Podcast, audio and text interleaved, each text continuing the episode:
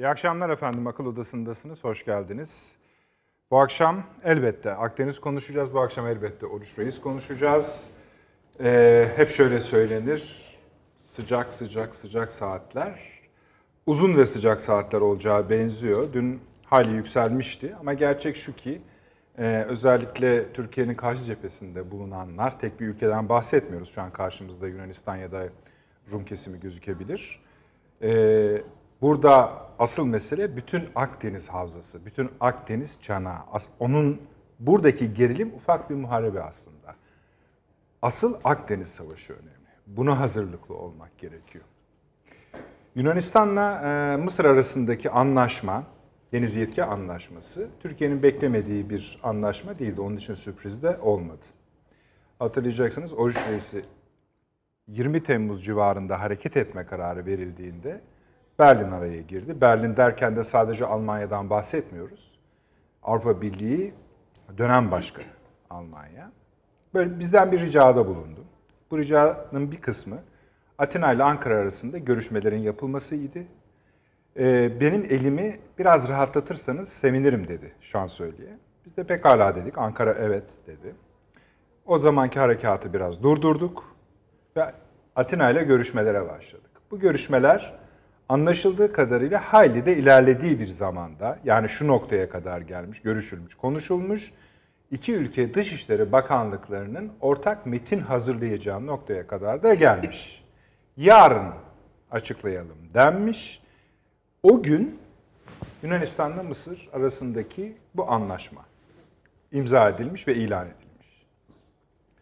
Hal böyle olunca Türkiye tabii bütün buraya kadar ki e, nasıl söyleyelim adımlarını durdurdu, geri çekti. Almanya'ya dedi ki işte sizin adamınız bu. Biz size zaten söylemiştik. Bunlara güvenilmez. Ve biz o zamana kadar durduğumuz bütün her şeyi yeniden başlatıyoruz. Yeniden başlatılan şey de işte dün, bugün, sabah gazetelerde ve bugün de. Gördüğünüz o aslında kama şeklindeki fotoğraftır. Belki biraz sonra arkadaşlarım da ekranlara getirecekler. Oğuz Reis'in etrafında konuşlanmış deniz donanmamız. Altı da dolu, üstü de dolu muhakkak. Ve şu anda da bu bölgenin tamamında askeri hareketlilik e, süre gidiyor efendim. Devam ediyor. Bunun baş, Akdeniz Havzası'nın diğer ülkelerine de sirayet ettiğini göz, gözlemliyoruz. Onlarda da gerginlik var. Avrupa Birliği'ne şikayet edildik. Yunanistan'ın tavrı budur biliyorsunuz. NATO'ya da bizi şikayet etti. Ee, bunların tabii herhangi bir halimizi değiştirecek gücü ya da önemi yok. Ancak anımsayacaksınız akıl odasının müdavimleri. Bundan fazla değil. Belki 3 program önce bu vaziyetle ilgili olarak demişti ki yani madem 20 Temmuz civarı böyle bir karar alındı bunu yerine getirelim. Yani gitsin Oruç Reis ne yapacaksa orada yapsın. Hani diyeceksiniz ki e, o zaman yapmada da bir şey mi kaybettik? Hayır Türkiye bir şey kaybetmedi. Zaman dışında bir şey kaybetmedi. Esasen Akdeniz Havzası üzerine konuşuyoruz. Zaman da önemli. Mekan da önemli. Her şey önemli.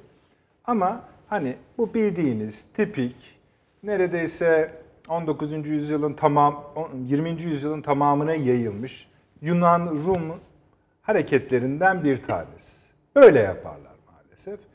Şimdi de Türkiye askeri olarak bu sismik araştırma vesilesiyle bulunduğu konum bir yandan e, Yunanistan-Rum kesimi arasındaki bölgeyi tutuyor. Diğer yandan Yunanistan-Mısır arasındaki hattı tutuyor. Bir yandan da Türkiye-Libya anlaşmasını koruyor. Bu alanın bastığı yerlerde hayli sıcaklık hissedilmesi normaldir. Buradan bir şey çıkar mı? Birçok uzman çıkabileceğini söylüyor. Birçok uzman çıkmayacağını söylüyor. Ki Yunan'ın bunu cesaret edemeyeceğini söyleyenler var. Gel gelelim mesele sadece Yunanistan değil. Böyle katman katman katman bir seri sorun var. Bununla bağlantılı, bununla ilintili olarak. Doğal olarak bu akşam bu konudan başlayacağız. Diğer konularımız da var. İşte bir aşı meselesi çıktı şimdi. Ee, bizzat Putin'in ağzından açıklanan aşı yani koronavirüse karşı tescil edilmiş ilk aşı ünvanını almak üzere yani kendilerine göre almış durumda. Dünya Sağlık Örgütü bununla ilgileniyor. Belli bir aşamayı geçmiş gözüküyor. Anlaşılıyor ki Rusya'nın bu konuda bazı kaygıları var. Hani aşıya dünyada güven sizmiş gibi gösterirler diye. Nitekim bunun için Putin ben kızıma da aşı yaptırdım dedi. O da ayrı bir konu olarak yer alacak. Başka konular var. Suriye'de meseleler var. Arap aşiretlerinin YPG PKK ile çatışmaları var. Var oğlu var yani bu akşam ama şu meseleyi önce Akdeniz'deki durumu konuşmaya başlayalım. Sayın Avni Özgür burada. Avni abi hoş geldiniz. Hoş bulduk. Şeref verdiniz. Süleyman Hocam hoş geldiniz. Hoş bulduk. Şeref verdiniz paşam. E, sizle başlayalım paşam. Evet. Sahadaki durum önce. Yani e, mesela bugün hani ben çok söylemedim çünkü bu mesela Savunma Bakanlığımız da sürekli açıklamalarda, izahlarda bulunuyor. Yunan Savunma Bakanlığı da kendine göre. İlkinde yani 20 Temmuz'daki olayda donanmasının neredeyse tamamını bölgeye sevk etmiş Yunanistan. %85'ini bölgeye sevk etmiş. Ee, tabii e, bu tür yakın alanlar, dar alanlar her zaman tehlikelidir. Gel gelelim birçok uzman, askeri uzman, gazetelerde okuyoruz, bakıyoruz. Yunanistan'ın bu işi çok hani öyle kolay olmayacağını, yani cesaret edemeyeceğini söylüyor. Fakat öte yandan bu hayli, hayli zamandır Yunanistan'ın planladığı, kurguladığı, etrafına adam topladığı, ülke devşirdiği bir plan. Ona destek verenler de var. Yani kaç yıl önce mesela Rum kesimiyle İsrail arasında yapılmış. Yani yetkisinde Münhasır 2007 Ekonomik Bölge evet, değil mi? tabii, tabii. Doğru 13 yıl olmuş. Anlaşması var. Bunları böyle toplayarak da bir cephe oluşturmuş idi. Şimdi bundan da kolay kolay vazgeçilecek bir hal yok. Ama genel tablo bize şunu, bu işin uzmanlarının söylediği uluslararası hukuk açısından, deniz hukuku açısından, askeri hukuk açısından tamamen haklı olduğumuz bir yer. Ve Sayın Cumhurbaşkanı da şu uzattım biliyorum, şöyle bir şey cümle kurmuştu. Bizim kaybedeceklerimizi kaybetmeye, yani göze aldıklarımızı hazırlar ise buyursunlar gelsinler. Zaten ondan sonra hani fazlaca bir laf söylemeye gerek yok. Yine de şu şeyi düşelim. Türkiye bugün dahi bütün Akdeniz'e bir davette bulunuyor. Gelin bir masanın etrafına oturalım. Hakkınca bütün ülkeleri eşit haklar, adalet sağlayarak bu Akdeniz meselesini çözelim. Bunu başından da tek tek olarak yapıyordu ama hiçbir ülkeyi dışlamadan şimdi herkesi de bu kıyıda bulunan herkesi de davet ediyor. Bunu hani e, samimiyetle yaptığına ben eminim ama şunu da düşünüyordur. Ya bu ülkelerin çoğu zaten hani Türkiye ve Akdeniz hakkında fikirleri belli olan ülkeler. İnşallah olur ama pek de ümidimiz yok diye içinden söylüyor. Evet. Ama önce bakalım sahada durum neymiş. Evet yani sahada e, öncelikle tabii Yunanistan'ın e, bir şekilde bir oldu bitti diyoruz ama e, Navtex denizinde ifade ettiğiniz gibi bir önceki Oruç Reis Navtex'in Türkiye tarafından iptal edilmesi e, arkasından geçen sürenin e, bence Fransa ve Almanya tarafından e, planlanmış bir e, eylemin devamı gibi. Yani o süreçte muhtemeldir ki Almanya, e, Yunanistan'la Mısır bu münasır ekonomik bölge anlaşmasında özellikle Sisi'nin ikna edilmesi sürecinin devam ettiğini ben değerlendiriyorum. E, Çünkü e, Yunanlılar da dedi 10 yıldır üzerine uğraştığımız bir çabayı dedi. Yani bu kadar süre bekleyip de Sisi'nin e, bu anlaşmayla Türkiye üzerine herhangi bir baskı kuracağını beklemesi e, normal bir durum değil.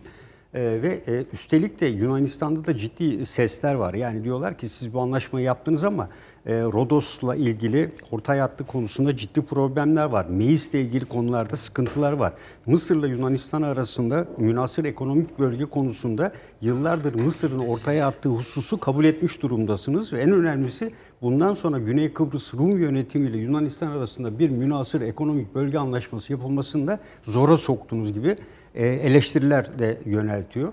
E, tabii burada e, stratejik üstünlük Türkiye'de. Yani bir anakara, iki yavru vatan Kıbrıs e, bu bölgede olması ve Kıbrıs adasında Türkiye'nin en güçlü e, birliğinin, e, en seçme birliklerinin e, yer alıyor olması e, Türkiye ciddi bir stratejik anlamda üstünlük sağlıyor. E, ayrıca e, donanmanın e, daha yeni ve modernize olması, e, Libya konusunda e, son derece e, Doğu Akdeniz konusunda ve Ege'de tecrübeli olması e, ve e, bunun ötesinde özellikle e, sık sık yapılan tatbikatlarla e, uzun süredir e, ki FETÖ olayından deniz kuvvetleri Hazırlıklı hazırlıklı. Yani ve burada Yunanistan'ın ana karasından çok çok uzakta olan bir coğrafya. Yani Türkiye'de Libya konusunda Türkiye eleştiride bulunuyor. Yani deniz kuvvetleri işte e, oraya gidecek ikmal uçakların e, nasıl olacak? E, bu durumda Yunanistan elbette Girit Adası'ndan yararlanabilir. Rodos Adası'ndan o yararlanabilir. Onda öyle bir takım avantajları var ama Yunanistan bu hamleleri yapmadan evvel bir eylem planıyla Amerika'ya dede ağacın verilmesi, yani Türkiye'nin olası bir çatışma durumunda hep önünü kesmeye hevesledi. Yani bundan da temel amaç Dede Ağaç. Yani Türkiye'nin Yunanların burada meşhur Dekol ordusu var en güçlü. Ee, Türkiye'nin olası bir işte e, Dede bölgesine bir saldırısı halinde karşılarında Amerikan birliklerinin e, olduğu bir bölge olması nedeniyle burada durabileceklerini planlıyor asıl.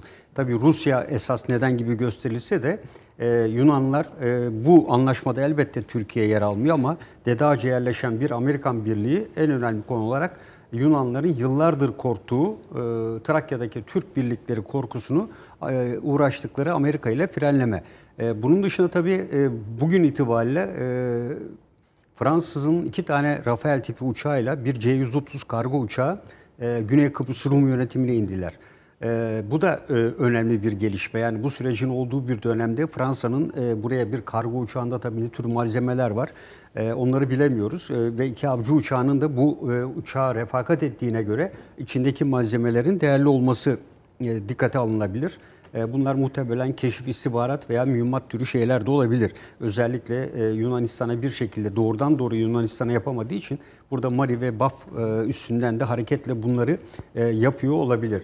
E, Ancak dediğim gibi yani burada e, Türkiye'nin e, özellikle e, şu anda sismik araştırma yaptığı bölgenin Türkiye olan yakınlığı, Kıbrıs'ta yer alan birliğimizin e, 7-24 göreve hazırlık düzeyinin en üst düzeyde olması, e, Türk Hava Kuvvetleri'nin bu bölgeyi her an için destekleyebilecek bir bölge olması, İHA ve SİHA'ların tam anlamıyla kontrolü altında alan bir bölge olması nedeniyle e, Yunanistan'ın bu bölgede e, kısa süreli belki böyle gerginlikler dışında Türk Deniz Kuvvetlerine ve, ve Hava Kuvvetlerine karşı herhangi bir girişimde bulunacağını düşünmüyorum. E, Çünkü e, donanmanın ana üssünün de bu bölgeye yakın olması da e, ciddi bir şekilde deniz kuvvetleri açısından avantaj. E, Birebir daha evvel de yaptık. Deniz kuvvetlerini mukayese ettiğimizde de modernize açısından özellikle Roketsan, Aselsan gibi sistemlerle, yerli sistemlerle donatılması ve bunların tecrübe edilmesiyle de Türkiye'nin bariz bir üstünlüğü var Bir Yunanistan'a.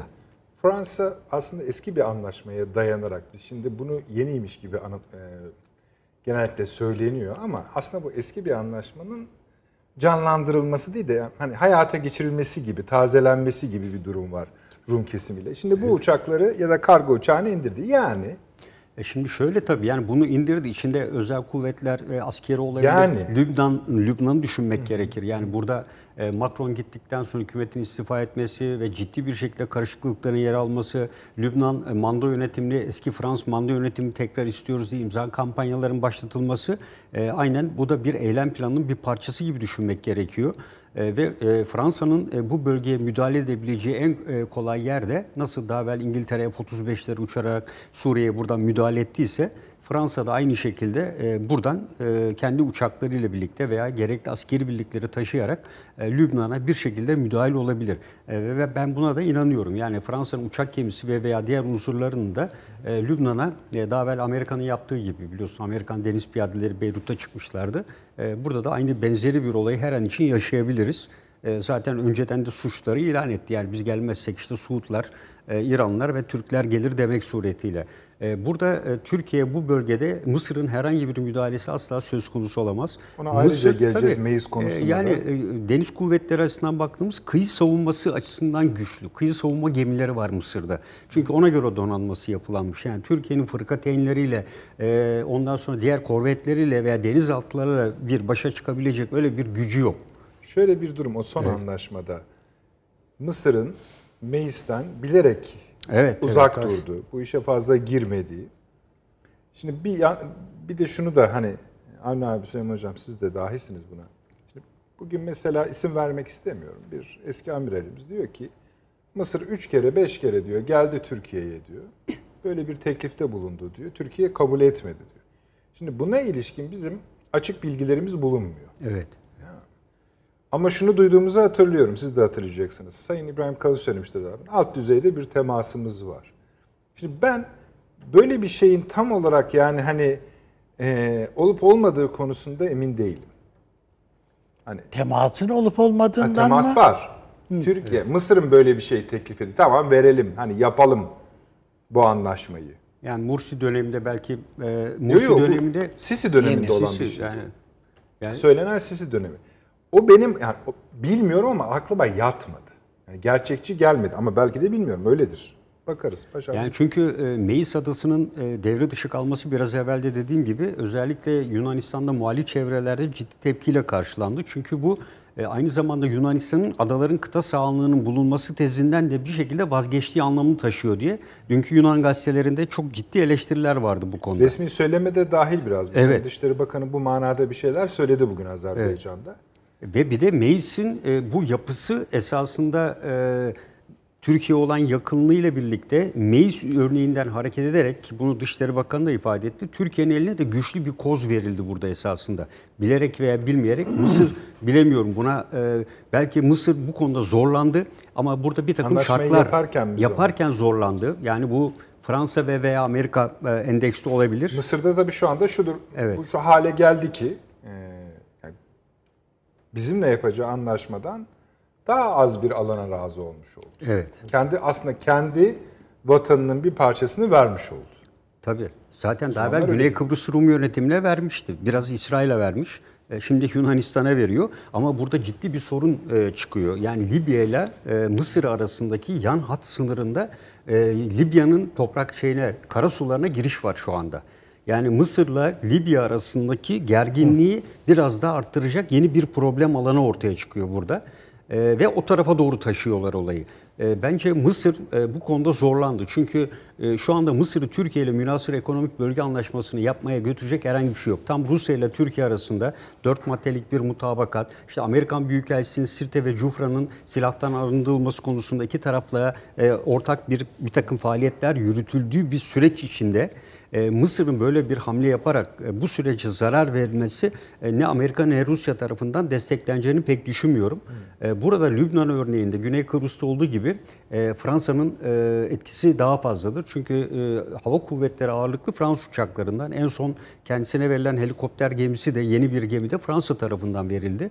Bunları bölgede kime karşı kullanacak? Kullanacak en güçlü şeyi Türkiye. E, Türkiye karşı Şimdi kullanılması. bizde daha uzak yani konu Mısır ve Libya özellikle Libya olduğunda bizde daha alakadar eder gibi gözüküyor ama mesela bu Lübnan olayı da şunu hatırlattı. İsrail'in de Lübnan'la böyle bir soru- sorunu var. Tabii, tabii. Münasır Münas- bölge sorunu tabii. var. Tabii. Çünkü İsrail aynı zamanda başta söylediğimiz gibi Rum kesimiyle anlaşmalı olduğu için e, MEP konusunda o MEP aynı zamanda Lübnan'a da basıyor ve ikisi arasında problem var. Şimdi İsrail çıkmış ben savaşa yeni bir savaşa hazırım Lübnan üzerinden. Ya tabii bir Yani de işte bir anlaşmanın getirdikleri bir de önemli götürdüğü- bir şey daha var. Yani Türkiye ile Lübnan arası münasır ekonomik bölgede görüşmeler sürüyordu. Bu patlama olmadan evvel anlaşma bayağı sona doğru yaklaşmıştı. Yani bu patlamanın e, dediğim gibi yani önceden planlı birçok olaya etki edecek boyutunun olması önemli. Yani ben bunu açık ve net olarak orada çıkan bir 6 numaralı ambardaki yangın, amonyum nitratları, ateşli de havai fişekler yani böyle basit bir olay olarak algılanmıyor. Bakın burada Birleşmiş Milletler'in UNIFIL gözlemcisi var.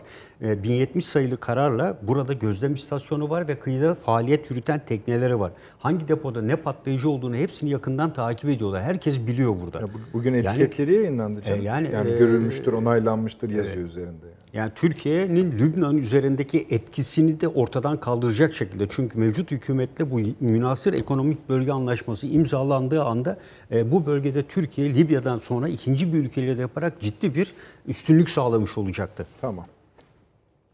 Evet. Şunu da ben sorayım. Yani siz burada bir sıcak çatışma bekliyor musunuz? Valla sıcak çatışma beklemiyorum ama e, bir Arap medyasının söylediğine göre bizim S-400'leri böyle yerleştirmişler. E, yani tabii e, ciddi midir değil midir bilmiyorum ama bir Arap e, basın o yeni oyununda... Herhalde fictional bir şey bu. E, evet. Bir- yani şöyle efendim bir tanesini Hatay'a bir tanesini İzmir'e Hadi yerleştirmişler. bakalım Tabii demişler. onu yerleştirince hareket edin demiş. tabii şöyle göstereyim ben onu arkadaşlar hani görebildiği kadarıyla baksın. Tabii onu yerleştirince bir yer kalmıyor ortada. Evet, evet. Her şey içeride kalıyor yani. Yani e, dolayısıyla hem Yunanistan'a hem Mısır'a diyor ki çünkü Mısır sen kardeşim ben bunu NATO'ya karşı kullanamam. Tabii kuzey Mısır- menzili Bulgaristan'ı kapsıyor. Evet. Aşağısı İsrail'i kapsıyor. Zaten Öbürü- kapsadığı yerlerin hiçbiri NATO ülkesi değil. Yani. NATO'nun diyecek herhangi bir şey yok yani bu konuda. NATO'da bir şey demesin Evet. zaten. Neyse. Peki paşam. Ee, Avni abi, şimdi çok soru var. Bir, istersen bu hani ya dediğim gibi zaman dışında fazla bir şey kaybetmedik ama hani ilk sen öyle dediğin için o senin hakkın çünkü. Hani ya madem gönderiyorsunuz diye başlasın orada ne yapacaksa demiştin. Şimdi şöyle Oradan bir bizim istersen. bir kere bizim dışişlerimizde, silahlı kuvvetlerimizde, Milli Savunma'da herhalde hep yani hükümet katında da biliniyor ki Yunanistan'la masaya oturunca otururken acaba ne versek diye önceden planlayacaksın. Ya oradan bir şey alacağını düşünerek masaya oturulmaz yani Yunanistan'la. Örneği de yok. Ya örneği de yok tabii. Yani bu daima böyle cereyan etmiş bugüne kadar. Dolayısıyla e, bunun sonuçsuz olacağı gayet açıktı. E, Almanya filan Yunanistan'a sadece zaman kazandırıyorlar bunlar. Benim tekim bugün biliyorsunuz Avrupa Birliği Yunanistan'ın arkasındayız diye açıklama yaptı.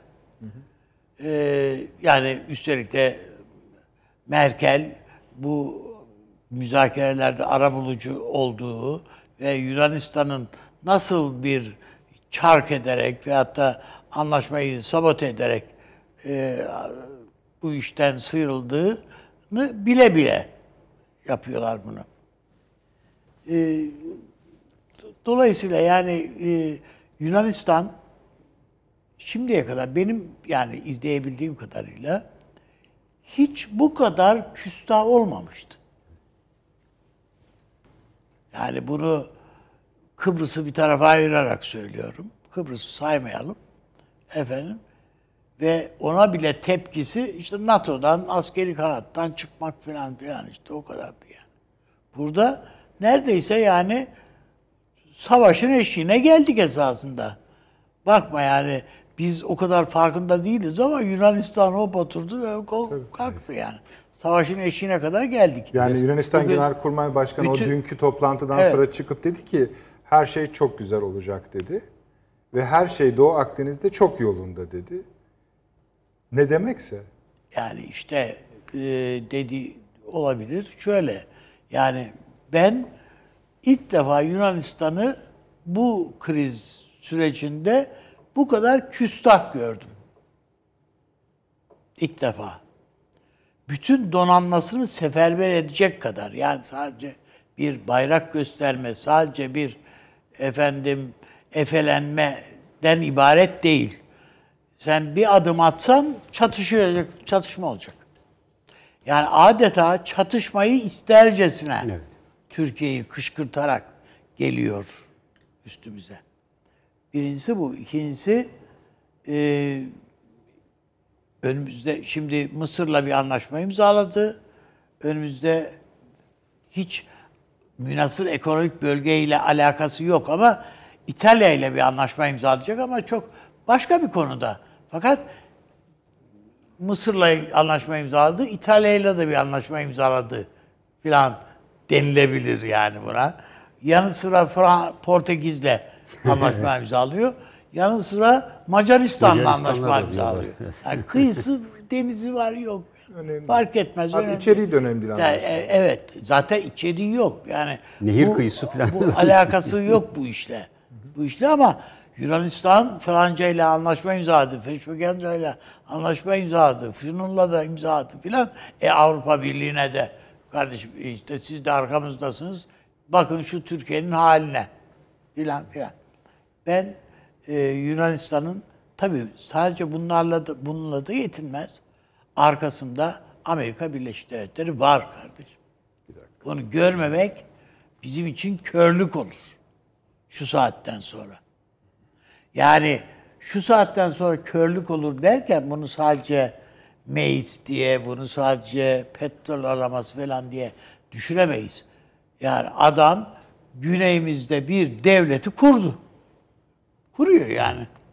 Bütçesini, bütçesini filan filan hatta yani adam hatta e, o general bilmem ne efendim e, onun e, verdiği yetkiyle Amerika'da bir e, kongre üyesinin de ortak olduğu bir lobi şirketiyle anlaşma bile imzalamışlar yani.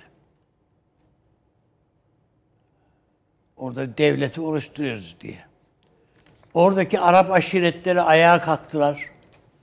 Bu topraklar bunların böyle de- üzerinde tepindiği topraklar bu PKK'nın, PYD'nin bunları bize devretmelisiniz, vermelisiniz. Buranın yerlisi biziz diye Amerika'ya başvurdular. Amerika bunları ciddiye alır mı veya da kale alır mı? Hiç zannetmiyorum yani. Bu PKK, PYD'ye Şimdi bunlar şey- verilecek. Şimdi bunu yani Türkiye'nin aleyhine olduğunu, Türkiye'nin buna karşı olduğunu bile bile Amerika Birleşik Devletleri bunu yapıyor ise Yunanistan'ı da yüreklendiren odur. Şimdi sizin Amerika Birleşik Devletleri'nin Yunanistan'ın arkasında olduğuna ilişkin kanaatinizi ne besliyor? Tavır mı? E tabi başka ne olabilir yani? E, Mahsus sordum Yani- çünkü şunu şöyle bir şey. Kandil'e, Kandil'e Amerika'nın üst düzeyde yani bu özellikle sahada e, şey yapan, e, e, çalışan 4-5 kişilik bir askeri heyeti Kandil'e PKK'nın üst düzeyiyle görüşmeye gidiyor. Tamam. Şimdi- Şimdi kardeşim bu niye gidilir? Ne olur? Öbürüyle bilmem ne para anlaşması şu bu az buzda değil yani 500 milyon dolarlık bir anlaşma. Petrol anlaşması. Bu PKK'nın eline de yüzüne de çok. Nitekim e, bizim İçişleri Bakanımız diyor ki dikkat edelim PKK döviz bozdurabilir diyor. Dolar bozdurabilir. Filan yani.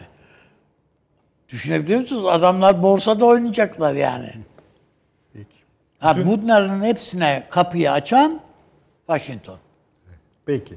O halde dün Sayın Cumhurbaşkanı biliyorsunuz bir konuşma yapmıştı Akdeniz meselesiyle ilgili. Orada dedi ki salgın ve onunla bağlantılı siyasi, ekonomik, sosyal sorunların bir kabus gibi üzerine çöktüğü güçlere güvenenler hüsrana uğramaya mahkumdur. Evet. Buradaki gizli özne sizin dediğiniz yer mi? Evet, hepsi Amerika- dedir. Yani anladım da mahkumdur. E mahkum edeceksin kardeşim. Yani bunun da yolu işte orada Sidre'de mi girmektir? Ona gireceksin. Cufra mıdır? Ona gireceksin. Meis mi?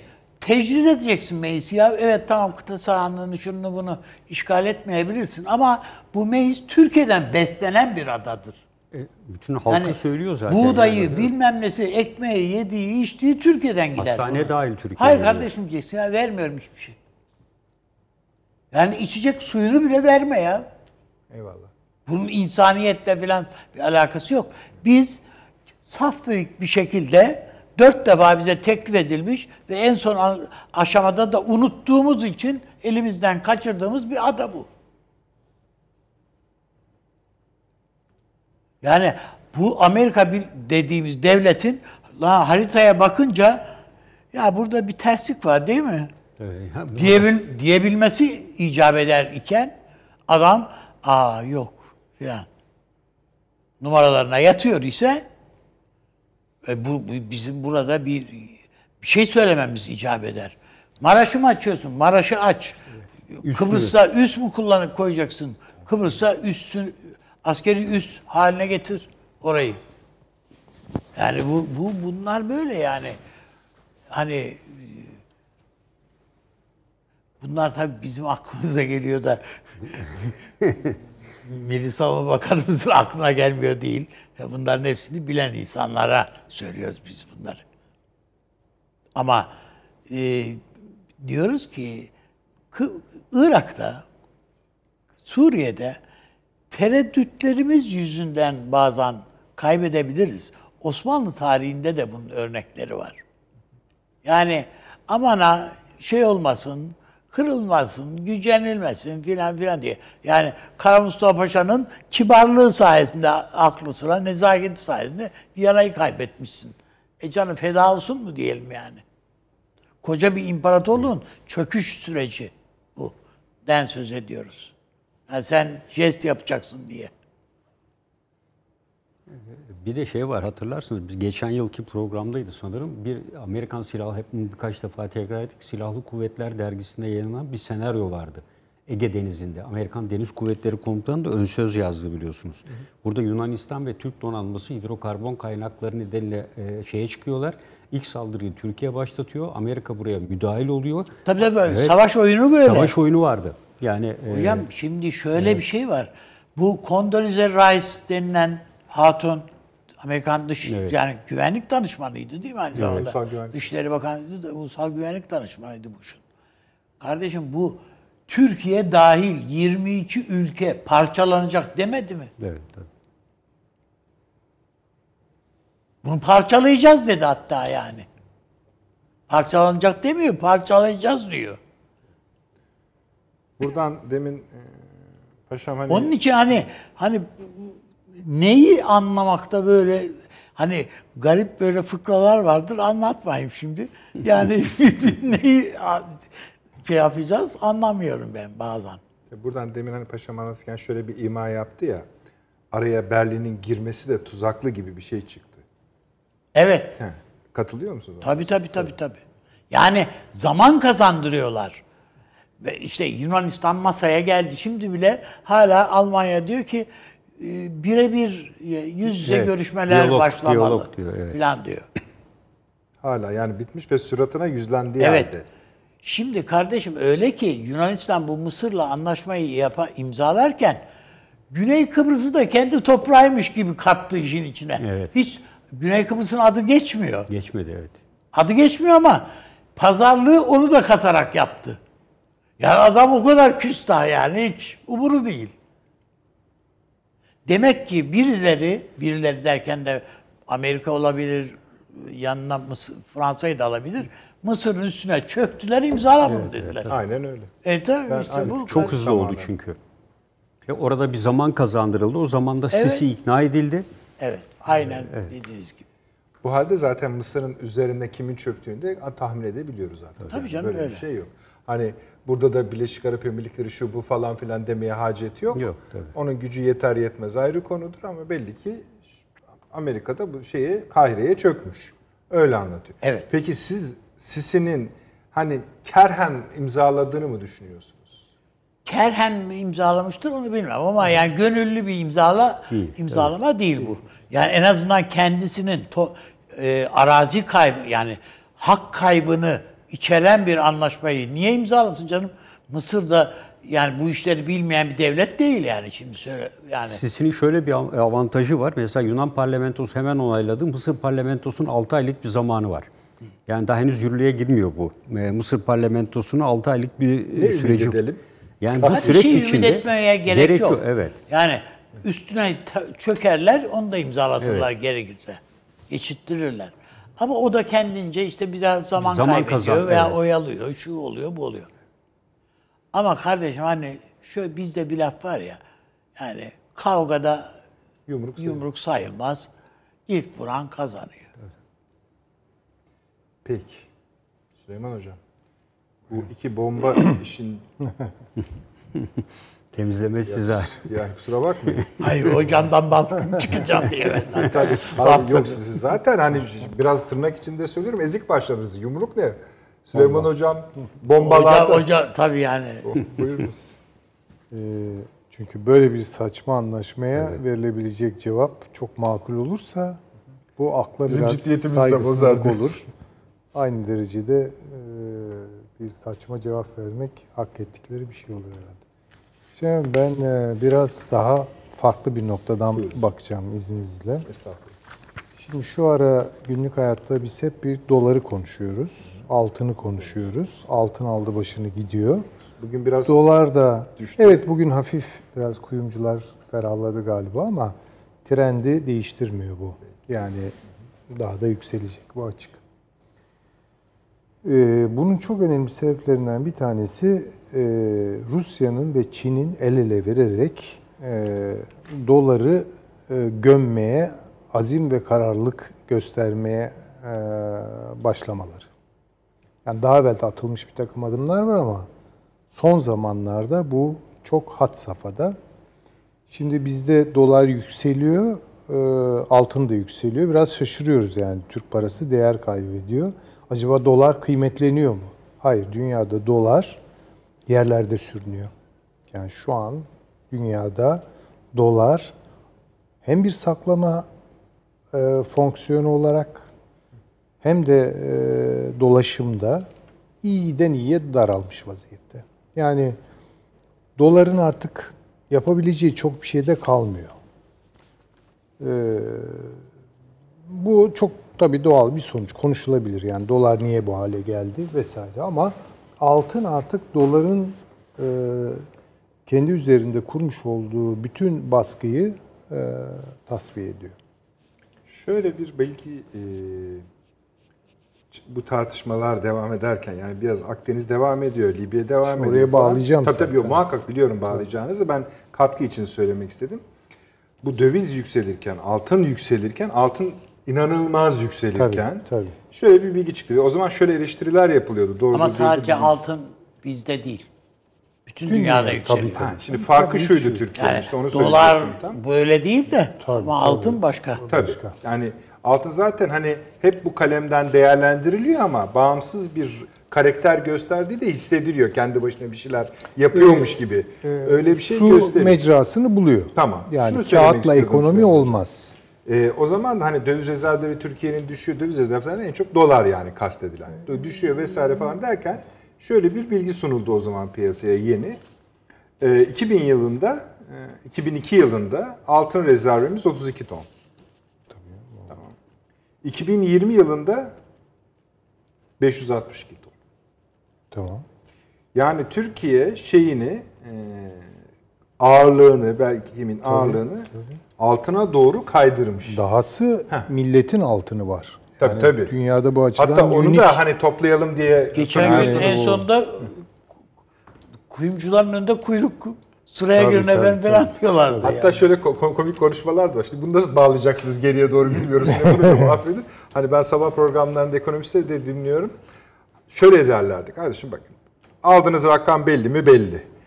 Karınızı yaptınız mı? Yaptınız. Bir kısmını realize edin. Satın falan. Hani ya fakat 6 gün, 7 gün, 8 gün altın gitti.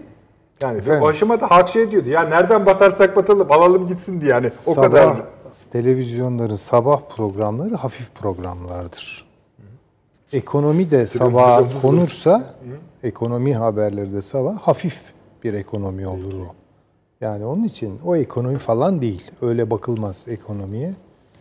Ee, çok farklı şeyler var. Onları da zaten ana akım veya konvansiyonel medya bir türlü görmek istemiyor. Ya yetmiyor kapasite olarak ya görüyor görmezden geliyor bilemem sebeplerini ama yani bugün hakikaten dünyada böyle bir trend var. Bu Amerika için felaket çanlarının çalması demek. Yani neredeyse 50 milyona yaklaşan bir işsizlik, bir türlü belini doğrultamayan bir ekonomi, ve düşünebiliyor musunuz? Siz bu şartlarda Çin altınıza uyuyor. Buna Rusya da dahil olmuş vaziyette. Avrupa ile problemleriniz var. Şimdi Amerika açısından bir Akdeniz'e bakalım bakalım. Hangi, nereden bakıyor yani? Nereden bakıyor ve hangi haleti ruhiye ile bakıyor? Bence bu çok sağlıklı bir bakış getirmez. Amerika Birleşik Devletleri'nin ben e, tahmin ediyorum ki henüz Akdeniz'de olup bitenler konusunda bütün bu bahsettiğim meselelerden kafasını anındırarak ya şuraya da bir vaziyet edelim ya Akdeniz'de bir nizama sokalım. Şunu destekleyelim, şunu ekarte edelim falan diyecek noktada olduğunu ben zannetmiyorum. Yani Amerika'nın Cumhurbaşkanımızın dediğine geliyor. Evet, evet. Yani bir de tabii o e, salgın var, şu var, bu var. Yani bir sürü şey. Ben bunları hani dolara özellikle vurucu olma, olduğunu düşündüğüm için gündeme getirdim. Yani Amerika'yı var eden şey eriyor. Şimdi düşünebiliyor musunuz? Bütün dünyada donanmalarını dolaştırıyor Amerika. Bunun günlük maliyeti nedir? Ve bu vergi olarak toplanıyor. Vergi olarak toplanıyor. Muazzam Hocam bir, bir maliyet. uçak gemisinin değer doğruysa günlüğü 1 milyon dolar. İşte yani şimdi mesela uçak gemisi tabii var. yani onunla da bitmiyor ki ona değil mi paşam? Korvet eşlik edecek şu Tabii canım denizaltıları, Ha, helikopter sistemleri, avaksları, tabii ki. Bir flotilla yani Ha, birçok yani bir gemi de- grubu, görev grubu var. Evet grubu var ve dünyaya bunlar dağılmış vaziyette. Bunları siz toplayamazsınız yani. Yani şimdi şeyden mi vazgeçecek Akdeniz için? Çin denizinden mi vazgeçecek?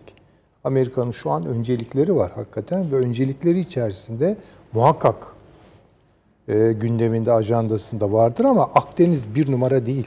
Bunu bir kere görelim. Şimdi Amerika Birleşik Devletleri'nin şu an yaptığı şey bence Akdeniz'de e, mümkün olduğu kadar e, düğümü kör düğüm haline getirmek. Yani şöyle bir şey yapmak istiyor ki yani bir güç hangisi olursa olsun bu.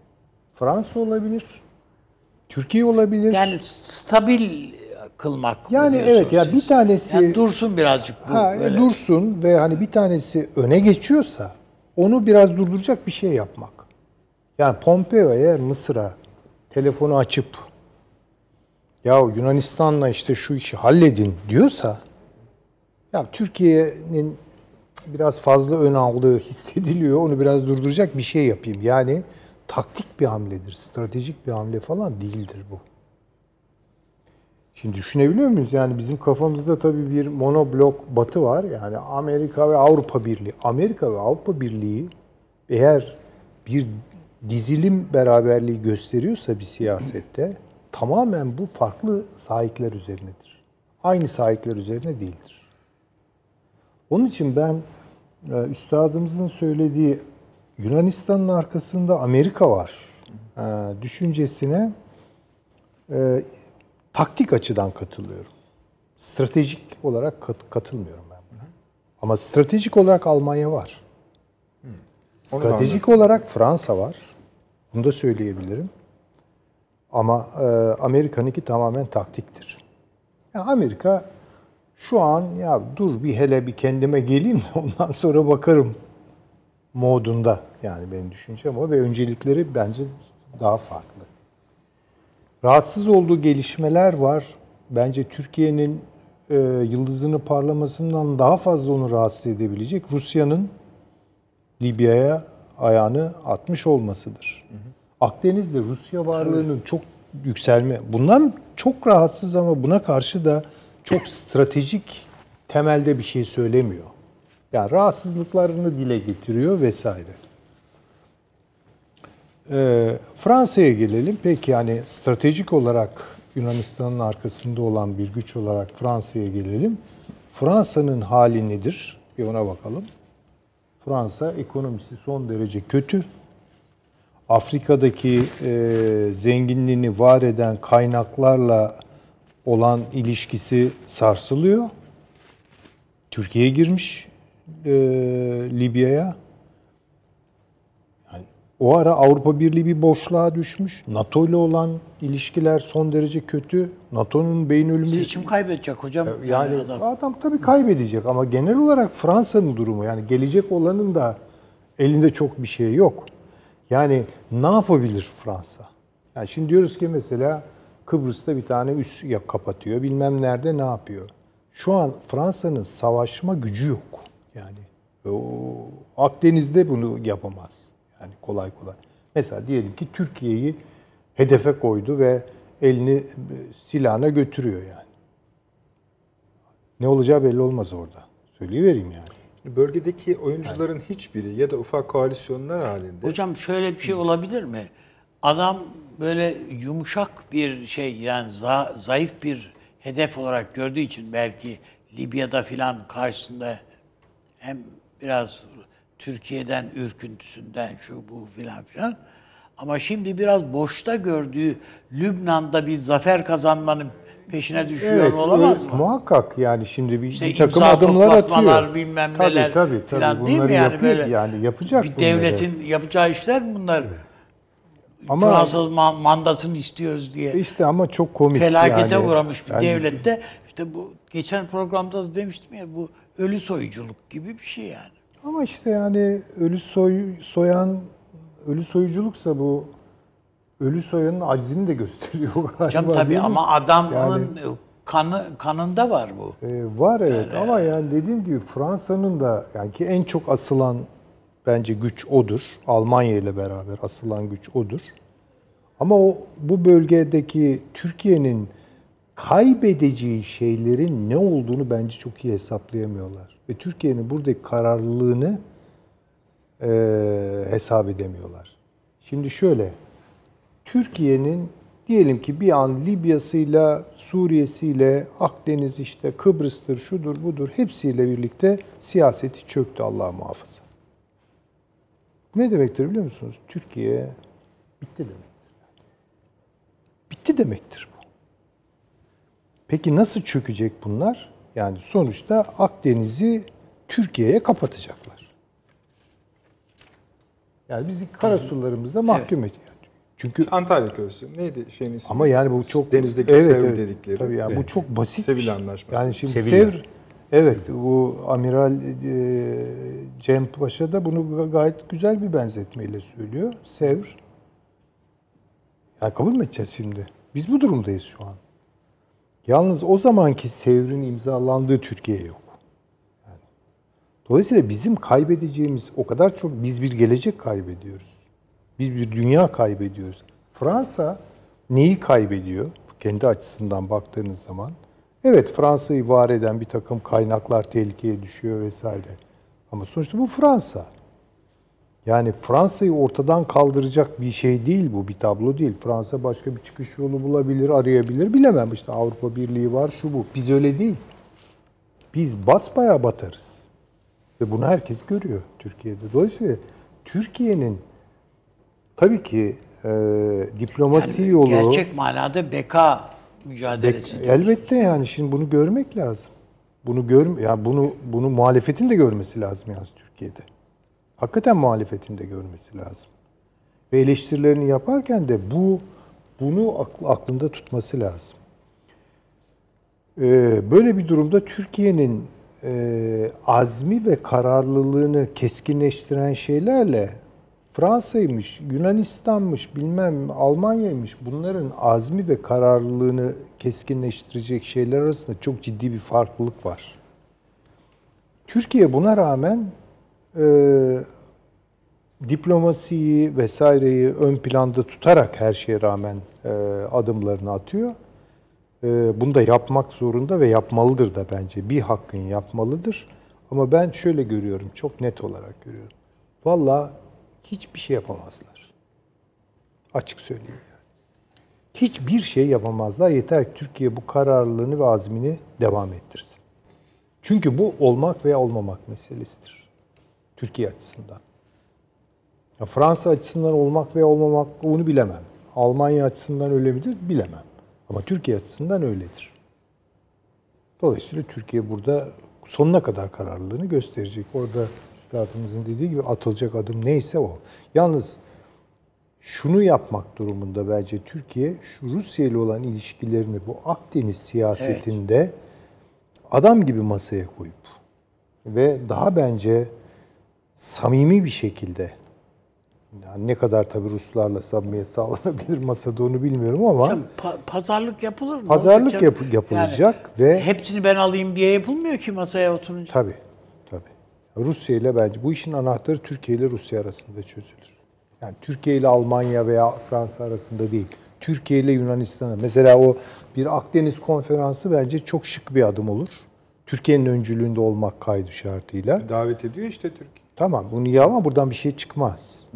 Yani bence hani hangi anahtar hangi kilidi açar gibi düşünüyorsak bence benim tahminime göre şu an zaten dediğim gibi konjonktür de Türkiye Yani ile Türkiye beraber Rusya çözer bu işi. ya bence onlar çözer. Yani Türkiye ile Rusya arasında. Bence Libya'da biraz hafif hafif de bu sağlandı. Bilmem paşam ne diyor ama yani Rusya ile Türkiye arasında bir anlaşma yani o dört madde bakmayın o bir şey. Ama Yüzeysel buluyorsun. Öyle biraz değil. masanın altında bir alışveriş ol- olduğu kanaatindeyim ben. Ee, Bu bu çok önemli.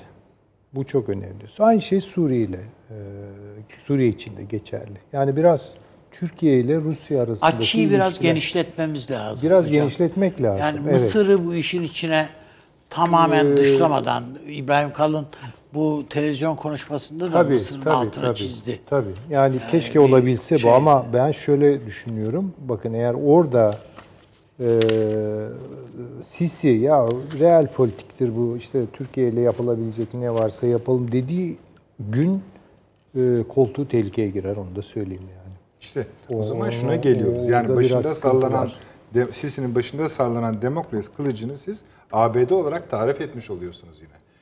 Ee, doğal olarak da hani sizin yaptığınız hani konvansiyonel tarifin dışında başka bir durum ortaya giriyor bizim Yani hayır bu e, şey değil. E, Özellikle Amerika Birleşik Devletleri şu an Mısır'ı böyle çok merkeze alıp bunun üzerinden siyaset yapıyor filan değil.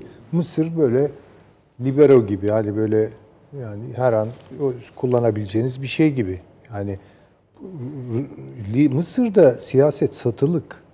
Parayı basarsanız Çok o kadar doğru hocam. elzem Bu- şeyler var ki yani halk Mısır'ın aç. bizim için e, pasif durması bile Türkiye için yeterlidir. Avantaj. Yeterlidir. Yeterlidir. Çünkü Mısır e, Birleşik Arap Emirlikleri'ne hesap vermek zorunda, Bahreyn'e hesap vermek zorunda, şuna bu yani yedi kocalı hürmüz gibi bir şey Mısır'ın durumu. Yani o zor. Onun için ta, yani pasif durursun bizim bi- bizim işimize yeter. Evet. Yani İsrail burada Ama Rusya dediğine hocamın katılıyorum Evet ben. yani İsrail burada çok önemli. Çünkü İsrail'in kafasını şu kurcalıyor sürekli olarak. Yani bu Doğu Akdeniz'de petrol falan var da iyi de bunun sevkiyatı nereden olacak? E orada da Türkiye vazgeçilmez bir konumda. Amerika Hocam, Birleşik Devletleri'ni Lü- bence Lübnan'ın münhasır ekonomik bölge hesabı yok. Ben bilmiyordum mesela şimdi paşamın söylediklerinden öyle bir şey vardım ki acaba bu patlamayı Fransa mı yaptı diye. olabilir. Evet yani çünkü tam Olabilir Orta. Doğu'da Yani- Lübnan'daki patlamayı. Tabii tabii. Olabilir. Yani olabilir. adam 24 saatin içinde Lübnan'a gidip de buradaki sisteme güvenmiyorum. Bu sistemi de- değiştirmek lazım. Yok efendim imzalar toplanacak filan. Bütün bunların önceden ayarlanması lazım yani zaten. Diye hükümet de istifa etti zaten. Evet. Yani basbayağı acaba belki bir içeriye bir patlayıcı, bir karpit mi koydular? Ne yaptılarsa artık. Peki. Efendim, e, gayet kısa bir reklamımız var.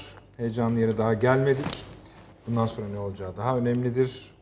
E, dediğim gibi fevkalade kısa hemen dönüyoruz. Bir dakika reklam arası. Haberin sosyal medyası gzt.com sizi çok farklı bir okuyucu deneyimine davet ediyor. Merak ettiğiniz sorular yanıt buluyor, henüz duymadığınız şaşırtıcı konularsa karşınıza geliyor. Yorumlarınıza editörler cevap veriyor, arkadaşlarınızla paylaşmak isteyeceğiniz eğlenceli içerikler hazırlanıyor. Sizler için kamera karşısına geçiliyor ve olaylar sıkmadan ve anlaşılır şekilde anlatılıyor. Özel infografikler, videoların yanı sıra burada sayamayacağımız sayıda farklı dergiler. Şimdi telefon ekranınızı daha da anlamlandırmak için sizi davet ediyoruz. GZT uygulamasına iOS ve Android marketlerden kolaylıkla erişebilir, pişman olmazsınız. Mutlaka indirin. Reklam arası sona erdi. Akıl Odası devam ediyor efendim. Akdeniz krizi de devam ediyor. Akdeniz krizinin İsrail boyutuyla konuşmaya devam ediyoruz. Süleyman Hocam'da kalmıştım. Bu analizi biraz sürükleyelim müsaade ederseniz. Estağfurullah. Yani şimdi İsrail'in bence tabii son kertede aklında olan şey şu. İyi de bu petrolü nasıl biz götüreceğiz Avrupa'ya? Nasıl satacağız? Neyin üzerinden satacağız? Hele düşünebiliyor musunuz? Kendi alanı iyice doğuda. Akdeniz'in iyice doğusunda. Yani bu denizin altından falan gitmeyeceğine göre tek çıkar yol Türkiye ve bence şu an e, İsrail e, reel politiği Türkiye ile hani koegzistans pasifik derler yani mümkün olduğu kadar barış, sorun doğurmadan barış içinde bir arada yaşama kapısını aklının bir tarafında tutuyor. Yani İsrail'le sorunlarımız da devam edebilir ama ticaretimiz de devam ediyordur.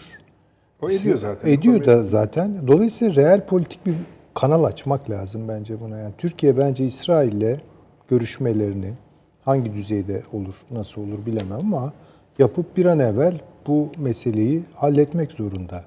Yani bu İsrail ile Türkiye arasındaki e, deniz Neden anlaşması uygun olduğunu düşünüyorsun? Bence e, bu çok önemli bir avantaj kazandırır Türkiye'ye. İsrail'in de kazanacağı şey vardır tabii ki burada ve Amerika'yı da çok yetiştirir.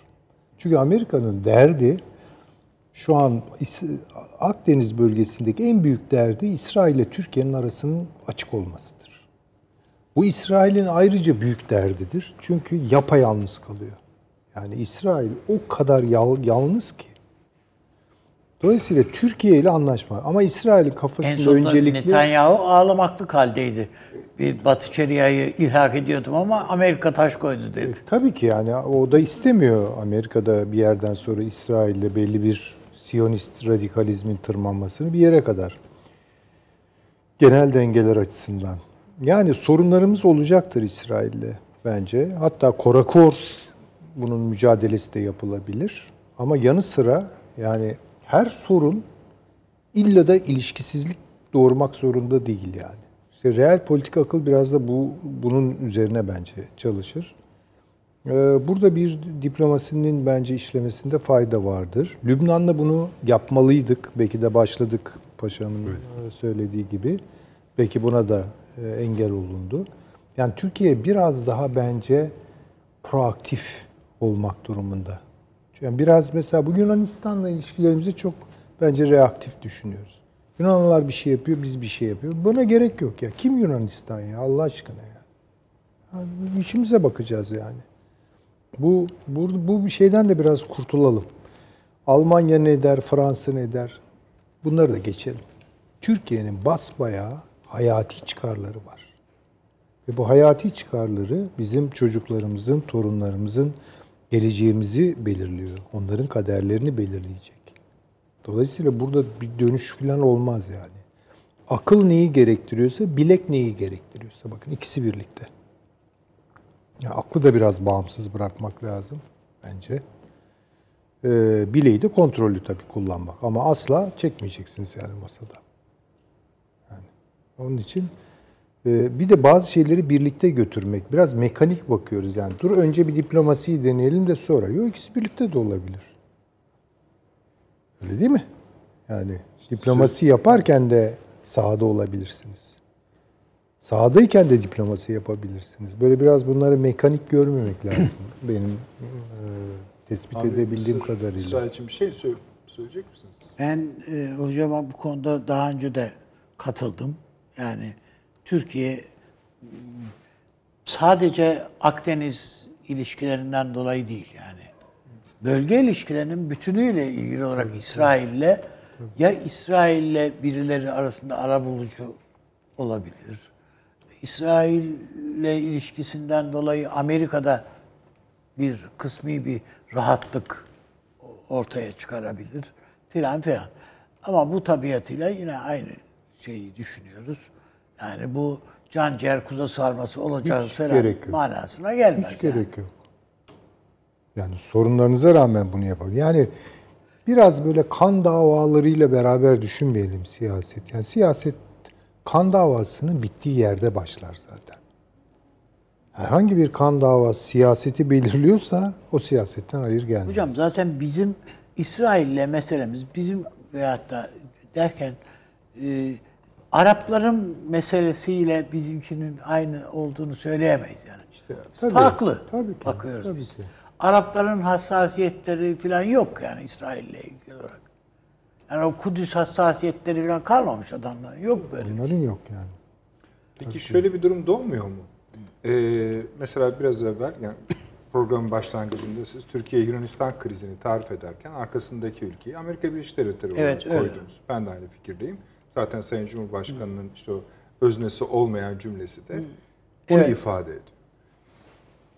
Süleyman Hocam da dedi ki İsrail'le dedi yakınlaşma halimiz Akdeniz meseleleri üzerinde bu manada ABD'yi de yatıştıracak. Yatıştırır tabii. E, sonuçta yine ABD'nin dediğine gelmiş oluyor öykü. Hayır ama Ya biz de zaten alacağımızı yani almış biz de olacağız. zaten Nedir? Amerika'yı ne almış olacağız? Verir Yani mi neyse işte ya o zaman Amerika'yı in- dışlayarak bir çö- çözüm o- gerek yok yani. yapacağız diye bir şeyimiz yok. Yani şimdi adam bir süper gücü. Aynı şekilde Rusya'yı da dışlayarak yani Rusya'yı kale almıyoruz efendim. Hayır yok. Bu coğrafyada yaşıyorsan bunu bu, bunlar buranın patronları. Yani kale almak zorundayız biz bunları. Onun dışında bir takım aktörler var. Bunların bir tanesi Suriye. Bir tanesi Mısır. Evet evet. Biz bunları kale alalım. Bunlarla şeyleri daha bir dengeye dengede tutalım diyoruz. Ben mesela geçen sefer de söyledim. Ben Suriye ile ilişkimizin yeniden bir gözden geçirilmesi gerektiği kanaatindeyim. Şam'la demek istiyorum. Şam'la, Şam'la, tabii, tabii, ilişkilerimizin yeniden gözden geçir. Bu efendim sarılacağız öpeceğiz falan. Hayır böyle bir şey yok yani. Ama ya yani adamın ülkesi parçalanıyor. Ya yani resmen hani batan geminin malları gibi diye pazara çıkarıldı ya. Yani şimdi orada Amerika Birleşik Devletleri çatır çatır bir Kürt devleti kurmaya çalışıyor. Güneyini de bize verin diyorlar Ürdün mürdün. Ha, e bir de tabii öyle. E şimdi bu herhalde Şam rejiminin hiç istemeyeceği bir şey. E, bu Türkiye'nin aynı zamanda istemediği bir şey. Hani diyoruz ya artık bugün böyle Katolik nikah tarzı e, dış siyaset yapılmıyor, dış ilişkiler kurulmuyor. Duruma göre vaziyet alıyoruz ve duruma göre işbirlikleri, işbirliklerinden bir tanesi de budur. Ya işbirliği bile demeye gerek yok buna. Ama yani ortak bir e, ya da birbirine yakın söylemlerdeki açıklamalar bile bunu doğurur altını istihbarat doldurur vesaire yani. Yani şimdi bu bu bunu görmek durumundayız. Bu reel bir şey yani. Ha bu tabii ki Sedat'ı aklamıyor. Tabii ki onun rejimini aklamıyor. Tabii ki Türkiye'nin bu konuda düştüğü bütün şerhler gene ortada. Yani bazı şeyleri yapmak lazım. Ya Mısır'la da bu şekilde. Yani Türkiye Yani böylesine güneyimizde zavallı bir Suriye diye rejimi... bir devlet olsun mu olmasın mı? Olmasın diyorsak bu Ha, e, zaten tamam o zaman. yok. Tabii ki. Ama var olsun bu devlet diyorsak ha tamam kardeşim o zaman bu bunun için e, hesap yapmak lazım. Evet, ben- anladığım kadarıyla şimdi hem Süleyman Evet. Hocam'a hem Avni Bey'e yüksek şerhler koyarak Ya şöyle ben ne İsrail e, diyeceksiniz. yani İsrail İsrail'in bir kere e, Çin'le olan ilişkileri hızlı bir şekilde gelişiyor. Ona bakmak Yani lazım. evet e, Amerika Birleşik Devletleri'nin e, bu yüzden zaten Hayfa'yı vermeyin dedi dedi. Bir yıl zor tuttu ve arkasından İsrail e, Çin'e Hayfa limanını kiraladı biliyorsunuz. E, ve aynı zamanda İsrail'de e, Çin'le ilgili e, Çin şirket sayısı giderek artıyor. E, ve e, Amerika Birleşik Devletleri bu 5G'nin İsrail'de uygulamaya sokulacağından dolayı da ciddi endişeli. Diğer bir husus, e, İsrail e, bu Leviathan veya Afrodit bölgelerinde çıkan e, doğal gaz veya e, hidrokarbonları e, esasında ben e, Avrupa'ya satmaktan ziyade e, öncelikle zaten sanırım 2030 veya 2040'a kadar e, kendi ihtiyacını karşılayacak artı bütün ulaşım sistemlerinde doğalgaz veya benzeri sistemde çalışacak şekilde bir projesi var. E, bunu e, bir stratejik eylem planı halinde açıkladı.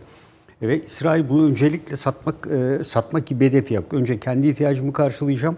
Bütün sistemlerim hidrokarbon yenilenebilir enerji kaynaklarıyla çalışacak şekilde idame ettikten sonra zaten Mısır'a satmaya başladı ve arkasından Akabe Körfezi üzerinden Kızıldeniz'den Çin'e yine gönderebilir. Çünkü şöyle bir gelişme oldu. Rusya Kuzey Akım 2'de Polonya sınırına geldi. 2360 kilometre boru hattı bu. Son 160 kilometresine geldiğinde durdu sistem. Amerika'nın baskısıyla müthiş yaptırımlar ve şu anda o sistem işlemiyor. Geriye döndü Rusya. Çünkü ciddi gelir kaybı var. Türk akım 2'de istediği şekilde gitmedi Türkiye'den sonrası.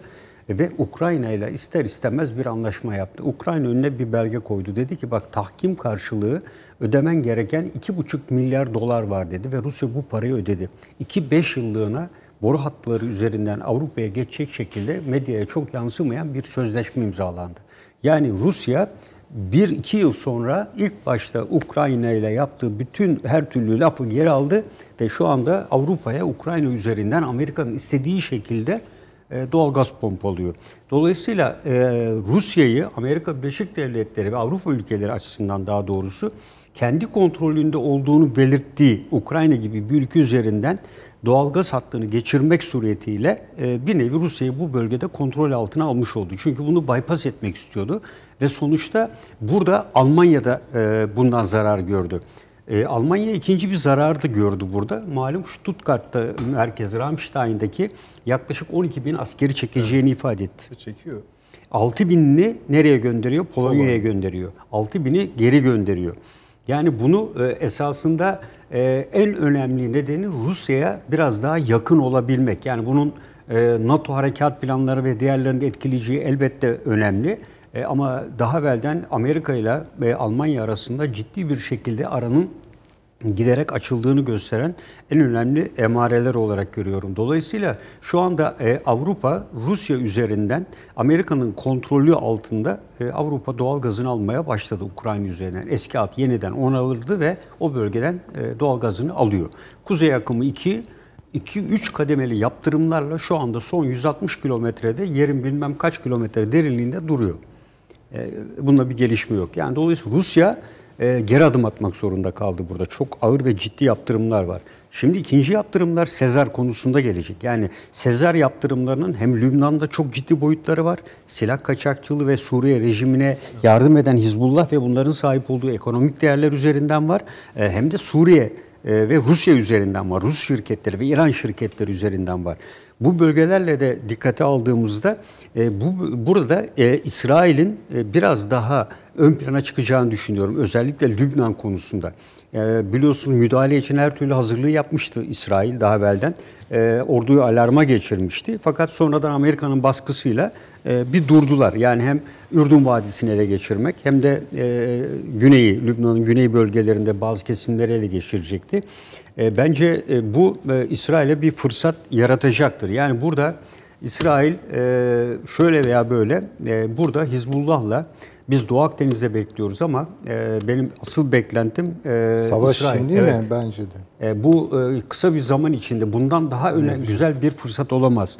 Çünkü e, hemen hemen Söyledi, açıkça söylediler de zaten. Evet yani sosyal medya üzerinden de e, Hizbullah hedef tahtasına oturtuldu. Yani e, iyi bir şekilde manipülasyon yapılarak dezenformasyon bütün bilgilerle de e, hep e, şöyle veya böyle Hizbullah'la olay ilişkilendiriliyor.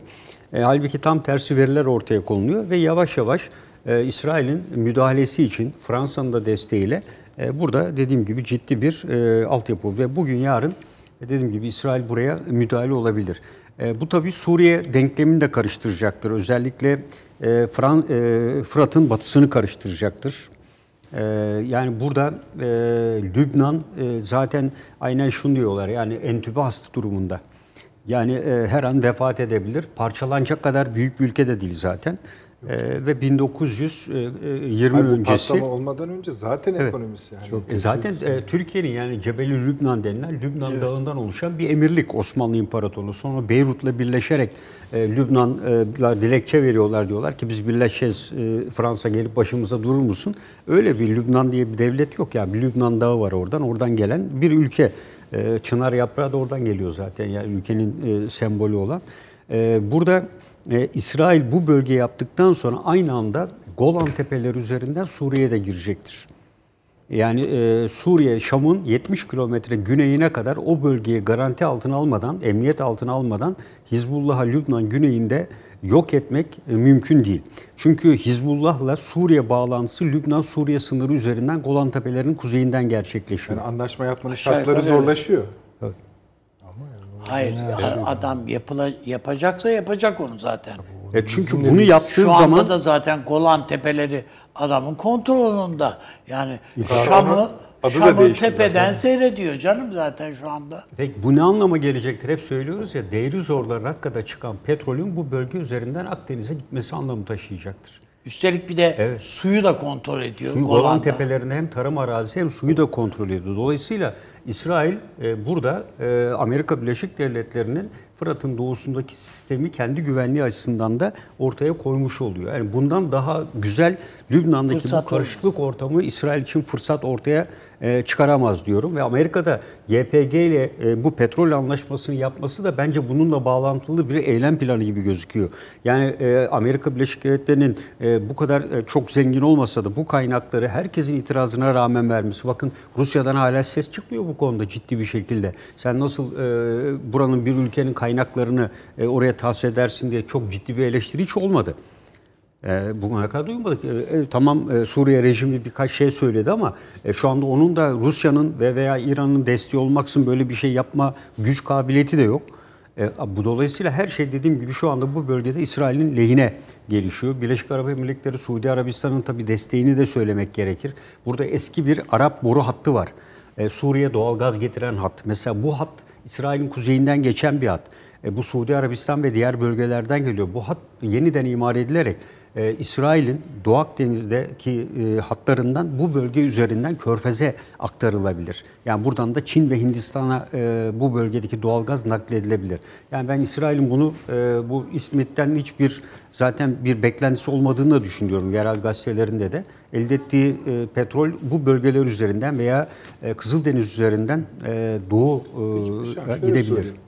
Ee, Türkiye-Libya anlaşmasının meşruluğu ortada. Uluslararası hukuk açısından konuşuyorum, ülkeler açısından konuşmuyorum. Mısır-Yunanistan anlaşmasının ise uluslararası hukuk açısından tutarlılığı olmadığı ortada. Çünkü kesim alanları yok. Keza baştan beri bahsediyoruz. Meis ve orada dört ada aslında sadece Meis değil. Dört ada üzerinden gelen Türkiye anlaşma, Türkiye-Yunanistan anlaşmazlığında da o kadar aleni ki uluslararası hukuk açısından Yunanistan'ın haksızlığı. Hala adalar üzerinden parsel parsel Akdeniz'i hani diğer komşularını biraz üfleyerek uyutarak ısırıyor. Böyle yapıyor.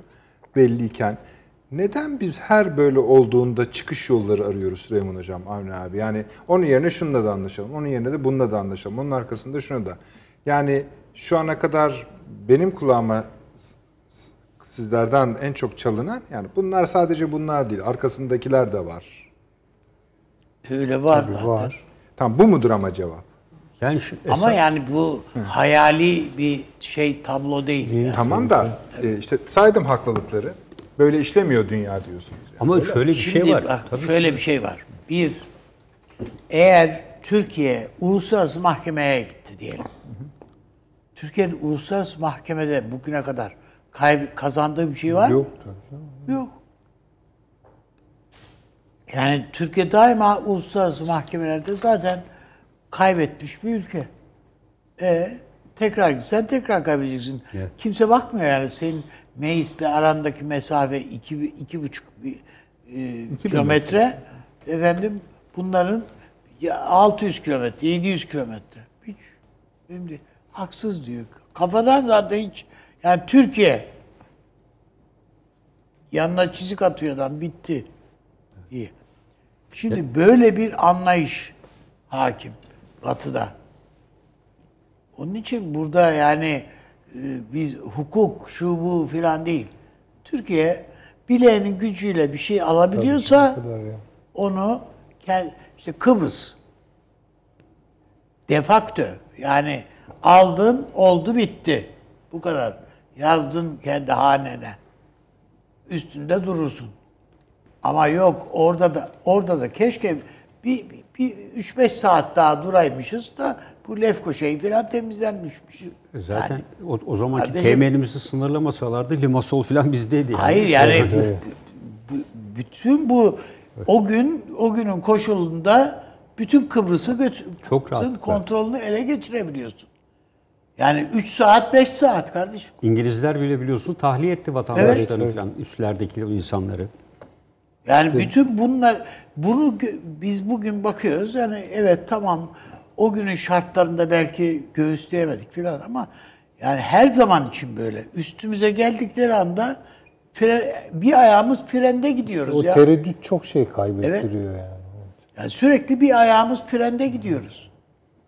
Yani bu iş e, uluslararası hukuka zaten e, gitmiyor. Yani zaten gitmiş olsa Viyana Anlaşmalı Hukuk'un 34. maddesi var sözleşmenin. O diyor ki yapılan hiçbir anlaşma üçüncü devlet için kendi rızası olmadan ne hak ne de yükümlülük yaratır diyor. E, dolayısıyla mesela Türkiye Libya arasında yaptı ama bunu Birleşmiş Milletler'e gönderdi. Birleşmiş Milletler inceliyor bunu, uygunluğunu görüyor. E, bunun dışında Güney Kıbrıs Rum yönetimini yaptığı anlaşmalar da esasında uluslararası hukuk açısından hiçbir anlam ifade etmiyor ki. Nitekim Lübnan parlamentosu hala onaylamamış mesela. Yani Güney Kıbrıs Rum yönetimiyle münasır ekonomik bölge anlaşması imzalandı ama parlamento onaylamadı. Onaylamadı evet. Yani bunun gibi e, Çünkü ilginç olan- Hizbullah ağırlığı evet, var. Evet, Hizbullah. E, bundan dolayı e, Türkiye e, Lahey'e hep gidelim demelerinde Yunanistan diyor ki iki konudan gideriz diyor. Münasır ekonomik bölge Karasuyu. Türkiye tamam onunla birlikte diyor. Karasuyu 6 kilometre 6 milken hava sahasını Fırat'ını e, 10 mil yaptığın konusunda da gidelim. E, adalarla ilgili coğrafi üstünlük Silahlanma. prensibine aykırı hareket ederek adaların coğrafyasını sen e, doğaya aykırı gelerek şekillendiriyorsun. Bu konuda da gidelim diyor. Mülteciler konusu vesaire konularda da gidelim diyor. E, Hayır burada- onlar olmaz diyorlar. onlar olmaz diyor. Yani dolayısıyla iki konuda gideceğiz diyor. Ee, Yunanistan diyor ya gidelim gidelim derken bu iki konuyu götürelim diyor. Diğer konular gitmesin diyor. E şimdi bunun dışında ben bir şey daha söyleyeceğim. Yani Yunanistan esasında Hocam da hatırlarsanız rahmetli Gündüz Aksan'ın bu Evet, Ermeni evet, meselesiyle ilgili verdiği mücadelede öyle bir sağlam yerinden tuttuğunuz anda karşınızdaki tabii kulvar değiştiriyor bu sefer. Hadi buradan yapalım diye. Ee, Burada e, Yunanistan'a bence e, Avrupa Birliği'nin e, zaten e, üzerinde Yunanistan'ın niye bu kadar çok dünya şımarık çocuğu falan diyoruz ama sadece bundan değil. Şu anda e, son mülteci krizinde Türkiye'nin e, Yunanistan'a ca- e, adeta bir e, askerlikte deriz muharebe ileri karakolu yani düşmanı ilk karşılayan Türkiye'den giden mülteciler için bir ileri karakol görevinde bulunuyor. E, ve eğer Yunanistan da e, bu tehdidi elinde tutuyor. Nasıl Türkiye bunları ben bırakıyorum kardeşim kendi istekleriyle gitsin. Yunanistan da bunları hep geri göndermeye çalıştı ve çok ciddi bir sınır hattında bir şeyler yapmaya çalıştı. Bu kimin desteğiyle oldu? Avrupa Birliği'nin desteğiyle oldu. Giden 3-5 kişiden bile Avrupa e, çok ciddi bir şekilde e, bunun arkası gelecek mi diye endişe duydu. E, ve e, Yunanistan bunun karşılığı çok ciddi bir şekilde mültecileri tutması, Frontex sistemini burada kurdular biliyorsunuz. Portekiz dahil hepsi geliyorlar, geziyorlar e, Ege Denizi'nde ve e, diğer bir konu da e, Yunanistan'a mülteci kampları ve diğerleri konusunda çok ciddi destek veriliyor. Ve yine bence Fransa, İtalya ve Almanya'nın yaptığı bu çağrıyla Yunanistan'a verilen bir görev de Türkiye'nin dikkatini ve donanmasını Libya üzerinden bu bölgeye toparlamak şeklinde de bir görevle de tevdi edilmiş olabilir diye düşünüyorum. Şey mi söyleyeyim? Bu şeyle ilgili e, paşamın İsrail Çin meselesi ben de or- onunla ilgili bir şeyler söylemek istedim ama benim yorumum galiba biraz farklı olacak. Ee, İsrail'in Çin'le yakınlaşması malum trajik bir takım olayların tırmanmasıyla e, sonuçlandı. E, Pompeo salgını dinlemedi, uçtu geldi. Tabii E, bayağı da böyle ağır konuştu. Kulak Neredeyse çekti. ha kulak çekti. E, gitti fakat İsrail dinlemedi. Yani bildiği yolda gidiyor. E, Lübnan'la Çin arasındaki ilişkilerde de e, komutanım herhalde onları çok iyi. biliyor. Muazzam merhaleler kat edilmişti. Mesaf mesafeler kat edilmişti. E, ve Çin'in e, Beyrut limanını kontrolü gündeme gelmiş idi. Şimdi orası bu facia yaşadıktan sonra Çin oraya tekrar geliyor ve biz Yeniden, yeniden, yeniden, yapacağız bütün vesaire. bir Beyrut'u yeniden yaparız diyerek Yaparız. üstelik. İşte bu ara biliyorsunuz Çin'in e, büyükelçisi öldürüldü. Evet. Yani e, tuhaf bir şekilde Öldürüldü diyorsunuz. Öldü yani bu çok inandırıcı bir ölüm değil. Yani Hocam her şey peş peşe denk geliyor. Ondan sonra da diyoruz ki şimdi- bu patlama nasıl oldu? Ha, nasıl oldu? Şimdi demek istediğim İsrail'in Amerika ile kurmuş olduğu o göbek bağından birleşik, yapışık ilişkiler bence yeni dönemde e, söz konusu olmayacak. Yani İsrail tercihini açık bir biçimde Çin'den yana yaptı. Bu gözüküyor. Tabii belli olmaz. Yani süreç nasıl ilerler ama bu gidişat pek alışılagelmiş bir gidişat değil.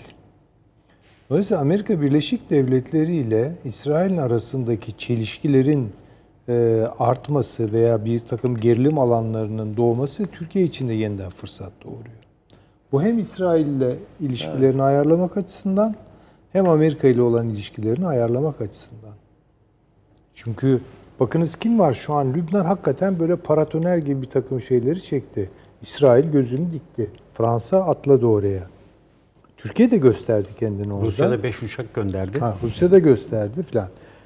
Çin girdi işin içerisine. Şimdi düşünebiliyor musunuz? Yani hakikaten küçücük bir e, ülkede birden ortaya çıkan aktörlere bakalım.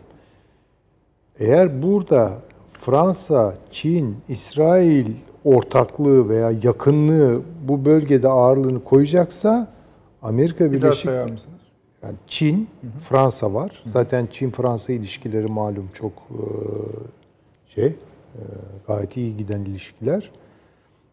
İran Çünkü- var. Hizbullah nedeniyle. Ha tabii İran var ayrı bir e, şey bir faktör olarak orada. Şimdi demek istediğim hani orada e, o kadar e, hani beklenmeyen e, bir takım dizilimler ortaya çıkıyor ki Türkiye için bu fırsat doğuruyor bence. Yani bütün hepsiyle bu ilişkileri Çin'de de yeniden dahil yani. Çin, Çin de dahil. oluyor. Bakın Çin bir açıklama yaptı. 8-10 para birimini sayıyor. Bir tanesi Türk lirası. Başka para birimlerinden bahsetmiyor. Ticaret anlaşmaları yapalım. Gelin birlikte yuan üzerinden altın karşılığı e, ticaretimizi Ticaret döndürelim. Ve Türkiye'ye bir kapı açıyor orada mesela. Bu da çok ilginç bir gelişme. Yani demek istediğim yani Şimdi son- faktörü bir faktörü çok önemli bir faktörü atlıyoruz. Yani atlıyoruz değil de hani çok e, merkeze taşımakta her zaman e, ihtimam göstermeyebiliyoruz. Çin. Çin Akdeniz'e giriyor. Tabii bu çok önemli. Ben hani konu aslında Akdeniz'den kaymasın diye, krizden kaymasın diye onu gündeme aldığım halde konuşmuyorum ama şu sebepten mesela son bir hafta içinde Şimdi bir başka bir şey söyleyeyim. Yani şimdi Hadi mesela Çin diye ya. söyledik. Hayır yok. Peki, Tamam hani. Çin demişken bir şey söylemek istiyorum. Şimdi evet gündemimizde kenara kaydı bu e, şey e, Boğaz kanalı. Yani Kanal İstanbul, İstanbul, üçü- Kanal yani yeni kanal. Kanal E, İstanbul. İstanbul kanalı falan. E şimdi bunun buna Çin'in talip olduğunu duyuyoruz. Çin bayılır böyle bir şey. Yani talip olduğunu duyuyorum. Ve hatta yani meblağlar filan bile üzerinde bile mutabık kalındığına dair şeyler var. Ne kadar doğrudur onu bilmem. İşte e, bu Çin için yani bu mesele sadece Türk İsrail meselesi değil. Sadece Yunanistan Pire Limanı şu bu meselesi değil. Yani Çin'le alakalı olarak aynı şey Türkiye açısından da geçerli. E bu Boğaz e, geçişi bir takım bir bakıma bir de tren yolumuz var. Bizim ta Çin'den Av- Avrupa'nın göbeğine kadar İngiltere'ye kadar giden tren yolumuz var. Yani bütün bu bağlantı yolunun e, üzerinde e, Çin kendisini var etmek istiyor tabii. 150'ye yakın sefer yapılmış yani bugüne kadar. Evet. Evet evet. Evet. Şimdi konuşabilir miyim abi? Evet evet. Teşekkür ederim. Şu Mon- Montreux İstanbul'da not edelim de e, Kanal İstanbul ve Çin. Son bir haftadır bu gelişmelerle ilgili Süleyman Hocam. E, özellikle Pakistan ve Azerbaycan'da e, bazı gelişmeler var. Yani mesela dün Pakistan'da Türkiye yalnız değildir diye bir sosyal medya kampanyası başladı ve çok kısa sürede TT oldu. Ee, tabii ki Pakistan'dan hani bunu görmek, duymak e, bizim için asla sürpriz değil kardeşlerimizden. Ama Azerbaycan'la birlikte Azerbaycan, Pakistan ve Türkiye'nin Akdeniz'deki görünümünün de değiştiği, daha görünür hale geldi. Askeri olarak daha hissedilir hale geldiği de e, görülüyor. Buna bazı e, doğulu uzmanların yaptıkları, işte Golden Ring adını verdikleri, altın yüzük adını verdikleri bir durum da var. Çin, Pakistan, İran, Rusya, Türkiye nin bölgeye ağırlık basmaya başlayacağını, vermeye değil, ağırlık basmaya başlayacağını söylüyorlar. Bunun içine Hazar, Akdeniz, Irak, Suriye'nin dahil olduğunda yani o metinlerden okuyorum şu anda söylüyorlar. Yani sadece bu böyle hani bölgeye kendine göre Değil, bu- tabii, değil tabii, tabii yani tabii, doğru. kanatları da olan Tabii, öyle söyleyeyim. Hani siz e, hem siz hem e, Avni Bey yani gövdeden bahsettiniz bir de kanatları var ve bu kanatlar da esasında bayağı gölge yapacak kanatlar. Bunların da daha çok Akdeniz'e aslında merkeze diyelim e, taşındığı görülüyor. Tabii tabii çok Yani doğru geçenlerde Kazakistan'dan bir yorum okudum ben. Ya diyor ki sanki uluslararası siyaseti işte Berlin'de, efendim Londra'da, New York'ta tamam gerisi de gerisi de mühim değil falan. Ne düşündü işte Avrupa Birliği falan işte falan. Hiçbir orta yani koskoca bir Asya'nın, kıtanın ne konuda ne düşündüğünün hiç kale Allah'ın falan da yok. Bunu, bunu, bunun e, böyle devam etmesi mümkün değil diyorlar. Şimdi baktığımızda şöyle bir şey söyleyeyim. Yani zannettiğimizin aksine çok ciddi entelektüelleri var Kazakistan'da. Kazakistan'ın falan. Yani belki buralara çok yansımıyor. Bizim medyamız da çok fazla ilgi göstermiyor Orta Asya. o coğrafyaya. Ama ya bunları sadece hani Türk soylu ülkeler anlamında söylemiyorum yani.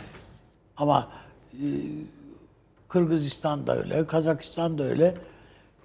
Sadece basit bir şey yani gö- oradaki gözlemlerime de dayanarak bakıyorum. Daha fazla okur okuyan, yazan şey e, fikir tartı şeyleri üreten filan bir ülkelerden söz ediyoruz. Yani bunların bunlarla neredeyse bağımız kopmuş gibi. Yani bir de bu tarafı da var yani işin. Şimdi Afganistan ya Azerbaycan'la yeni. Biz Afganistan'da 20 senedir varız. Değil mi paşam? Evet. Aşağı yukarı askeri olarak varız. E hiç Afgan yönetimiyle bir ala şeyimiz yok yani. Ki Birader, bütün Afgan'daki bütün tarafların hani dert etmediği tek E- ülke. e- evet. Yani orada sıkı bir taraftan iş tutmuş değiliz yani. Bir Mehmetçik radyosu var ben dinlemiştim. evet. Sadece işte e, çırpınırdı Karadeniz falan çalıyor yani o kadar. Hiç Güzel. yani orada başka bir şey yok yani hiç Türk ne Türkçe adına bir şey yapılıyor ne şu. Yani bunlara biraz daha ya diyeceksin ki hangi birine şey yapacağız yani filan diyorsun ama e kardeşim bu da böyle yani bu, bu da tarihin önümüze getirdiği bir zorunluluk. Kaçamayız yani bundan. Bir tarihte Tacikistan hocam dünyanın en fazla en büyük alüminyum cevheri üreticisidir Tacikistan. Türkiye ya gelin bu fabrikayı burada hocam bütün dünyaya biz birlikte satalım dediydi. Tamam. Biz dedik ki yok kardeşim gerek yok. Bizde ere, şey var zaten e, Seydişehir alüminyum tesisleri var filan filan dediydik filan. Ne oldu sonra Seydişehir alüminyum tesislerini kapattık. Bütün işte gitti şey Amerika'da Boeing şirketi mi aldı orayı Tacikistan'ı? Çünkü bütün e, o uzay araçları dahil her şey alüminyumla yapılıyor. Şimdi hocam size vereceğim siz bir şey mi e, eksik mi kaldı? Kesmiş Yok, yok. de? Yok, tamam buyurun. yani- bir şey söylüyordunuz. Yani Unuttunuz bu Hazar yok. Hazar ve Akdeniz havzası o Çünkü dediğin- daha dün hani e, Avni Bey dedi ya hani Azerbaycan'la başladık falan diye. Orada e, Sayın Dışişleri Bakanı 3 ülkenin daha ismini zikredi. Şimdi onlara da artık hani daha çok gideceğiz. E, Türk soylu. E, tabii E, yani ama hani derece hakikaten derece 2020 ama yani. yani Hazar bölgesi çok 89. kritik. Yani onu söyleyeyim. Kafkasya, Hazar bölgesi, Akdeniz. Yani burada bir şey var. Bir nasıl söyleyeyim akım var. Bir geçirgenlik var. Ona dikkat etmek çünkü petrol denizi zaten belli değil mi yani Evet. bu açık. Ve Hindistan şey pardon Pakistan da e, Azerbaycan'la yakınlaşıyor ama unutmayalım e, İsrail de Azerbaycan'la çok yakınlaşıyor. Çok Onda- silah ve malzeme satışı var İsrail'le. Tabii. Yani şimdi değişik kombinezonlar Bizden var çok. burada. Bizden çok, tabii. Bizden Evet. çok. Motorlu olan bütün sistemleri şeyden alıyorlar. Biz motor e, konusunda sıkıntı yaşadığımız için. Evet. Ve hatta belki bunun rüzgarına kapılarak Sisi de Ermenistan-Azerbaycan geriliminde Azerbaycan haklı dedi. Evet. Yani onun için dikkat edelim. Burada kombinezonlar bence çok fazla. Şu an belki birçoğu ruşeym halinde, embriyon halinde ama Türkiye'nin onları tomurcuklandıracağı bir Besleyip iklim, bir zemin var yani. Bu bence Suriye'deki Türkiye'nin e, şeyini de arttırabilir. İmkanlarını da arttırabilir. Yani Suriye politikaları Hocam bu coğrafya bizim coğrafyamız. Bu burada. Bu biz çözeceğiz. Bunu Yani onu bu- diyorum bu- yani. Buna ilişkin hesaplarımız daima olmalı yani. Evet. Yani ve şöyle düşünelim bakın. Osmanlı İmparatorluğu bir dünya barışıyla bunu ben söylemiyorum. Bunu belki 20. asrın en büyük tarihçisi Toynbee, Arnold Toynbee söylüyor. Osmanlı barışı. Yani Pax 400 Ottomana. yıl tabii 400 yıldan fazla. Osmanlı barışı. Neyi prensibi neydi bunun? Çok basit olarak kan davalarını sona erdirme kudreti. Balkanlara giriyor. Her taraf kan davası yani. Sırplar, Arnavutlarla bilmem Boşnaklar bilmem kim. Herkes birbirini yiyor. Ne yapıyor? Tabii. Yani orada egemenlik kurarak barış sağlıyor. Şimdi Türkiye'nin bence bu bu tarafın işini unutmaması lazım ve biraz da kan davası yüklü olmayan siyasetler geliştirmesi lazım. Bence Türkiye'nin çapını da büyütecek, tarihsel rolüne de uygun dış siyaseti bu prensibi unutmamalı bence. Yani böyle sadece sorunlarda taraf olmak değil yani. Biraz onun üstünde bir şey söylemek, bir ağırlık koymak, ön almak gibi şeylere e, yönelmemiz lazım. Onun için hani reaktif siyaset Türkiye'ye O pak- yakışmıyor yani. Paklar oluşturma İşte kabiliyeti. odur yani. filan. Paklar oluşturacaksınız ki Osmanlı da hep bunu yapıyordu zaten. Bir takım paklar oluşturuyordu. Yani yayılacağı Aslında Osmanlı bir federasyon esasında gibi.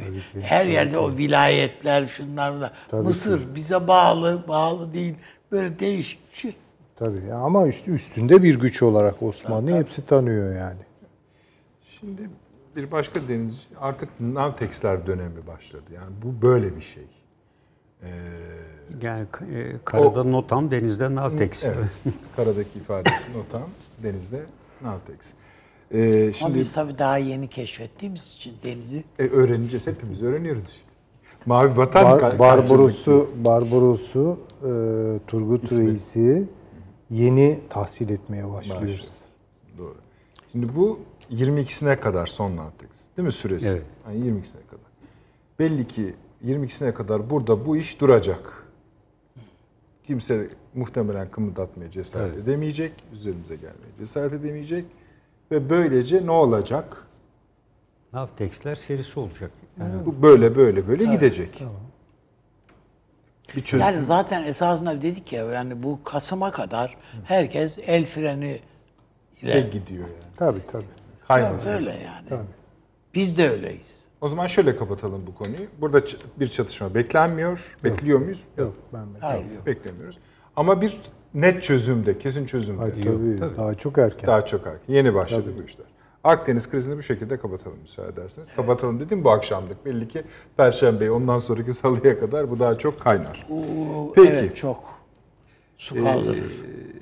Bu ikinci konumuz abi bu Arap aş- aşiretleriyle e, YPG, YPG, PK, PKK meselesi.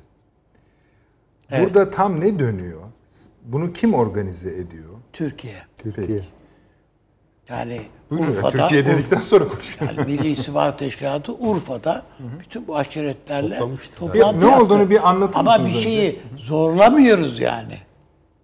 Adamlar fark ettiler ki E to- kendi toprakları ellerinden gidiyor. E bu, bunu burada kime sırtımızı yaslayabiliriz? Kime el uzatabiliriz? Elinden tutarız. Türkiye'nin. Tutar mı? Tutar. O kadar. Yani başka bir şey olduğundan değil. Şimdi burada Bunun bu coğrafyada bak gerek Irak'ta Suriye'de de öyle. Amerika'nın veya Batı'nın bir şey var, yöntemi var. Kota. Şiiler yüzde otuz diyor adam. Nereyi verelim onlara? Şu kadar. Sünniler şu kadar. Oraya da bir- bu Irak'ta da böyle. Şak şak şak parçaladılar Irak'ı. Üç, bilmem kaçıncı paralel kuzeyi senin. Ortası bilmem ne filan. Hala Musul, Kerkük boşta duruyor ya şu anda. Yani girsek alırız. Boşta duruyor. Gibi. Aynı şeyleri, aynı numaraları Suriye'de de yapıyorlar şu anda. Orta şerit PKK, güneyde Şam, işte Suriye yönetimi, kuzeyde de işte biraz Rusya, biraz Türkiye işte bu kadar bitti. Ya bu kotalarla filan çözmeye dünyanın her tarafında Bunlar Birinci Dünya Savaşı'nda da böyle yaptılar. Daima çizgiler çizerek, efendim şurası Suriye, burası işte buyurun Lübnan, şöyle bir şey çizdik, bu böyle bilmem.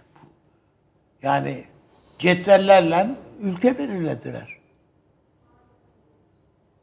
Buna zannetmeyin ki Suudi Arabistan'ın bir ha- şeyi var, hanedanı var. Bunlar istedikleri orada yırtınsınlar. Suudi Arabistan halkı onurlu bir halktır. Bu hanedanı silkeler atar tepesinden bu, bu insanlar. Açlar ya. Ben inanmıyordum. Ya Suud dediğin nasıl aç yani fakir olur. Hayır böyle bir şey olmaz. Hayır. Bunların hepsi bayramlarda o hanedan üyelerinin e, verecekleri harçlıklarla geçiniyorlar. Kendi yarış atı için, kendi yarış atı için özel bir uçakta yani Londra'ya yarışa götürüyor hayvanları veya oraya götürüyor hayvanları. Atları için özel uçağın içine ona göre şey yapmışlar ya adam. Bu, bu, bu edepsizlikler, bunları insanlar görüyorlar yani. Görmüyor değiller. Bir ülke ki üniversiteleri var. Bu üniversitelerde su, su- şey sosyal bilimler okutulması yasak. Mühendislik okuyun, tıp okuyun, bilmem ne okuyun falan. Ama sosyal bilimler o yok kardeşim. Yasak. Hukuk okuyamazsın, sosyoloji okuyamazsın. Muzur yani. Yani muzur bunlar çünkü. Şimdi böyle bir bunun e, bu ülkenin birçok insanı yurt dışına gidiyor ya. Ülkeler dolaşıyorlar, görüyorlar, ediyorlar. Kendi ülkelerine bakıyorlar. Mecbur kaldıkları için şeyde Mekke'de e, üniversitede, Cidde'de, üniversitede mecbur kaldıkları için bu Amerikalılar tabi bastırıyorlar. Diyor ki bizde de var mesela o kafe, uluslararası kafe zincirleri. Orada olacak. Diyor ki burada şey karışmayacaksınız. Kızlar, erkekler beraber olacak ha. Kahve içmeye geliyorlar buraya diyor. Kabul ettirmek zorunda kaldılar. Ya bu dü- düşünebiliyor musunuz? Bunlar sokakta görseler dövüyorlar şu kızları. Ya değnekle meynekle. Şimdi kabullendiler. Yok efendim maça da gitmek istiyorlarmış. Hadi onlara da gidin. Bu bö- böyle çünkü parçalar bu halk zamanla artık. Tutunamayacaklarını anladıkları için İsrail'in falan kuyruğuna takılmaya başladılar şimdi. Yarın öbür gün büyükelçi teatisi falan olacak bunların. Şimdiki kral falan işte namus belasına çünkü dedelerinden falan öyle gördükleri için bunlar kendilerini hala İsrail'e düşman falan zannediyorlar. Halbuki oğullar alıştılar bu işe. Ben o yüzden önümüzdeki dönemin Batı dünyası için filan hallaç pamuğu gibi atılacağı kanaatindeyim. Bütün o anlaşmalar, yapılan anlaşmalar hepsi yırtılıp atılacak. Bu coğrafyaya ilişkin. O yüzden Türkiye kurucu bir ülke. Tabii. Ben de öyle düşünüyorum. Yani Güven Yani Konferansı'nda dediler insanlara- ya, batısızlık diye zaten dünyaya Yani hakim onun oluyor. için bizim ilişkilerimizi geliştirmemiz, e, şu bu yani ne bileyim işte gazeteciler bilmem ne grubu diye ve dostluk grubu. Öbürüne dersin tıp bilmem nesi filan. Bütün bu ilişkileri kurmalı Türkiye. Süleyman Hocam. Ben katılıyorum ben. Aynı şeyleri düşünüyorum. Sorunuz Tabii ana biraz kaydırdı şeyden, Irak ve Suriye'den. Ee, bu A- Arap Ama bu mesele sadece Tabii, tabii, yani anlıyorum canım. PKK-PYD meselesi değil. Gayet tabii. Bizim için. Yani burada biz o üzerine gitmediğimiz için Amerika burada e, zemin açtık yani. Ha, bak mesela, pardon Süleyman Hocam hemen estağfurullah, geleceğim. bak, yeni bir şey çıktı. Bu diyebilirim ki bir son bir ayın hikayesi. Ee, işte, muhalefetten e, tam da değil de oraya yakın diyeyim. Yani ona destek veren kanaat önderi demek fazla rütbelendirmek olacak ama hani içinde askerler var, bilim adamları var, şu falan filan. Hükümet diyorlar yani kendi dış politikaları çöktüğü için ya da olmadığı için dış politikaları askere sarıldı. Askere sarıldı. Şeyse buna bir cevap üretmiyor. hükümete yakın aydınlar, kanaat önderleri falan filan. Oysa bu sözün olmadığı bir yer değil ki. Sözün bittiği yerde asker. Yani işte siz anlattınız biraz önce Akdeniz'de olanları. Ne yapacaksınız yani? Şimdi bunu söyleyenin Hı hı. mesela Önümde en basitinden evet e, hükümete yakın siyaset yani AK Parti'ye yakın medyadaki yani onların entelektüel dedikleri medyadakiler. Evet, İşte televizyonlarda açık oturumlara katılanları gö- görüyorlar. Bu, bu buna bakarsan tabii bomboş bir şey. Burada bir siyaset miyaset yok yani bunlar düşünmüyorlar. Vatan millet sakat- yani şarkı okuyup şiir okuyup geçiyorlar diye. Onun için hakaretamiz bir takım şey değerlendirmeler yapılıyor. Ama evet, üç gün önce İbrahim Kalın'ı da dinledik bütün televizyonlarda. Gayet tabii. E, hükümet dediğim bu. Bu. Evet, En azından hani işte Yani sadece ünvanıyla fikri, çıkardığınız boyutu, zaman... Ha, felsefi boyutu, şusu busu, bütün bunlar. E bu insanda Türkiye Cumhuriyeti'nin Cumhurbaşkanı'nı temsil ediyor. En can yakıcı konularda bile hiç tereddütsüz rahat Evet. konuştu Sesi- değil mi yani? Açık konuştu üstelik. Muhtemelen bu Türk-Yunan ilişkilerinde gitti pazarlıkları, görüşmeleri o yaptı. Sadece sözcü değil aynı zamanda büyükelçi sıfatı da olduğu için yani Cumhurbaşkanımızın adına gidiyor, konuşuyor falan. E şimdi bu veya buna benzer insanları yeteri kadar var mı? Onu bilmiyorum. Emin değilim. Ama Türkiye'nin tecrübeli bir hariciyesi var. Mutlaka bunlardan bir şey- şeyler geliyor, ediyordur falan diye düşünüyorum. Ha, onun dışında yeterli besleniyor mu? Sayın Cumhurbaşkanımız bu manada yeterli besleniyor. Onu bilemem. Eğer kendisi zaten bunu değerlendirebilecek bir insan. Yani yetersiz görse zaten kimlere başvuracağı da konusunda da şey vardır yani bir birikim vardır. En azından sorsa işte burnunun dibinde İbrahim Kalın var. Kimi şu konuda şey yapalım diye o desteği alırlar. Var Türkiye'nin. Ama Türkiye'de şu yetersiz. Ee, bilmiyorum belki de öyle şey yapıyorum. Bölgeye ilişkin olarak lokal çalışmalar yetersiz. Yani Lübnan çal Lübnan'da bomba patlıyor. Biz hadi Lübnan diye bakıyoruz olaya. Durum neydi efendim diye. Ya diye olmadan yani bunları hazırlayacaksın, edeceksin, şu bu filan filan filan. Yani. Hangi gruplarla ilişki kurarsın, ne yaparsın, ne bitersin filan. Yani biz biraz kervan yolda düzülür diye gidiyoruz. Şimdi biraz ondan yani. Ve dediğim gibi PKK, PYD konusunda bakın şöyle söyleyeyim bu örgüte, örgütün bütün Irak'ta bütün yolları tıkandı.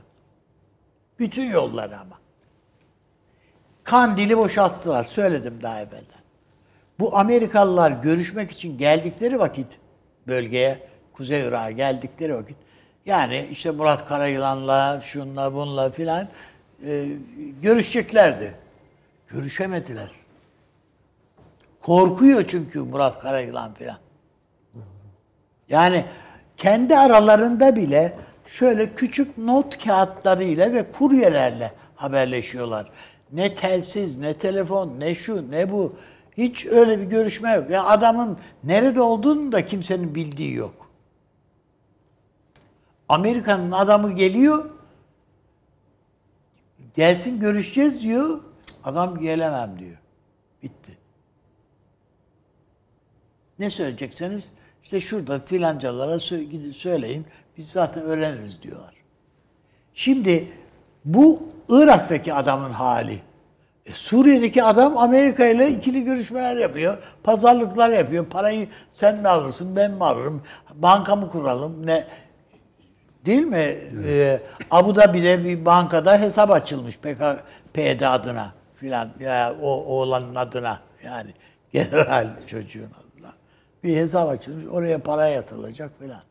Yani bu burada bizim daha evvelden yani bizim bir siyaset geliştirseydik bu noktaya kadar gelmeyebilirdi ya bu bu olan niye yaşıyor ya şu anda? Bu PYD'nin başkanı neydi? Salim Müslim değil mi ya? Peki. Şimdi onu da onu da develediler değil mi? Öyle. bildiğim kadarıyla. Onu da sepetlediler. Ee, Halbuki bu 10 sene önce 10 sene önce değil 7 sene önce Türkiye'deydi ve abi diye geliyordu Türkiye'de Dışişleri Bakanlara. Peki. Süleyman Hocam o konudan da hareketlenelim yani. Çünkü bu aslında hani hani anlattı evet tamam ama e, bu yani bütün dış politika söylemi bit, e, yoktu hükümetin bir dış politika şeyi yoktu. Yani nasıl bunu düşünüyorlar ben anlamıyorum. Hani yaşa yani son 20 yıldır yaşa onu da bir yere koyduk hadi tamam onu ayrıca da konuşuruz gerekirse. Tek o işte hükümet askere sarılıyor ve bu aynı yerden tekrar tekrar söylenmeye başladı. Bir bir de zaten hani askere sarılmak da tabii ki sarılırız as Kim, kimin askeri ya? Hani öyle bir şey mi var bir de yani? Sarılırken onlara mı soracağız yani? Ama onların tabii derdinin başka olduğu anlaşılıyor. Fakat bu söylem yükseliyor. Yani muratları nedir bunun? Ya bir boşluk içindeler bence. Genelkurmay'ın ışıkları yanıyor demeye alışınca tabii. Bir e, bir boşluk içindeler. Dünya algıları çok körelmiş vaziyette. Ben bunu söylüyorum. öyle. Yani dünya okumaları falan yok.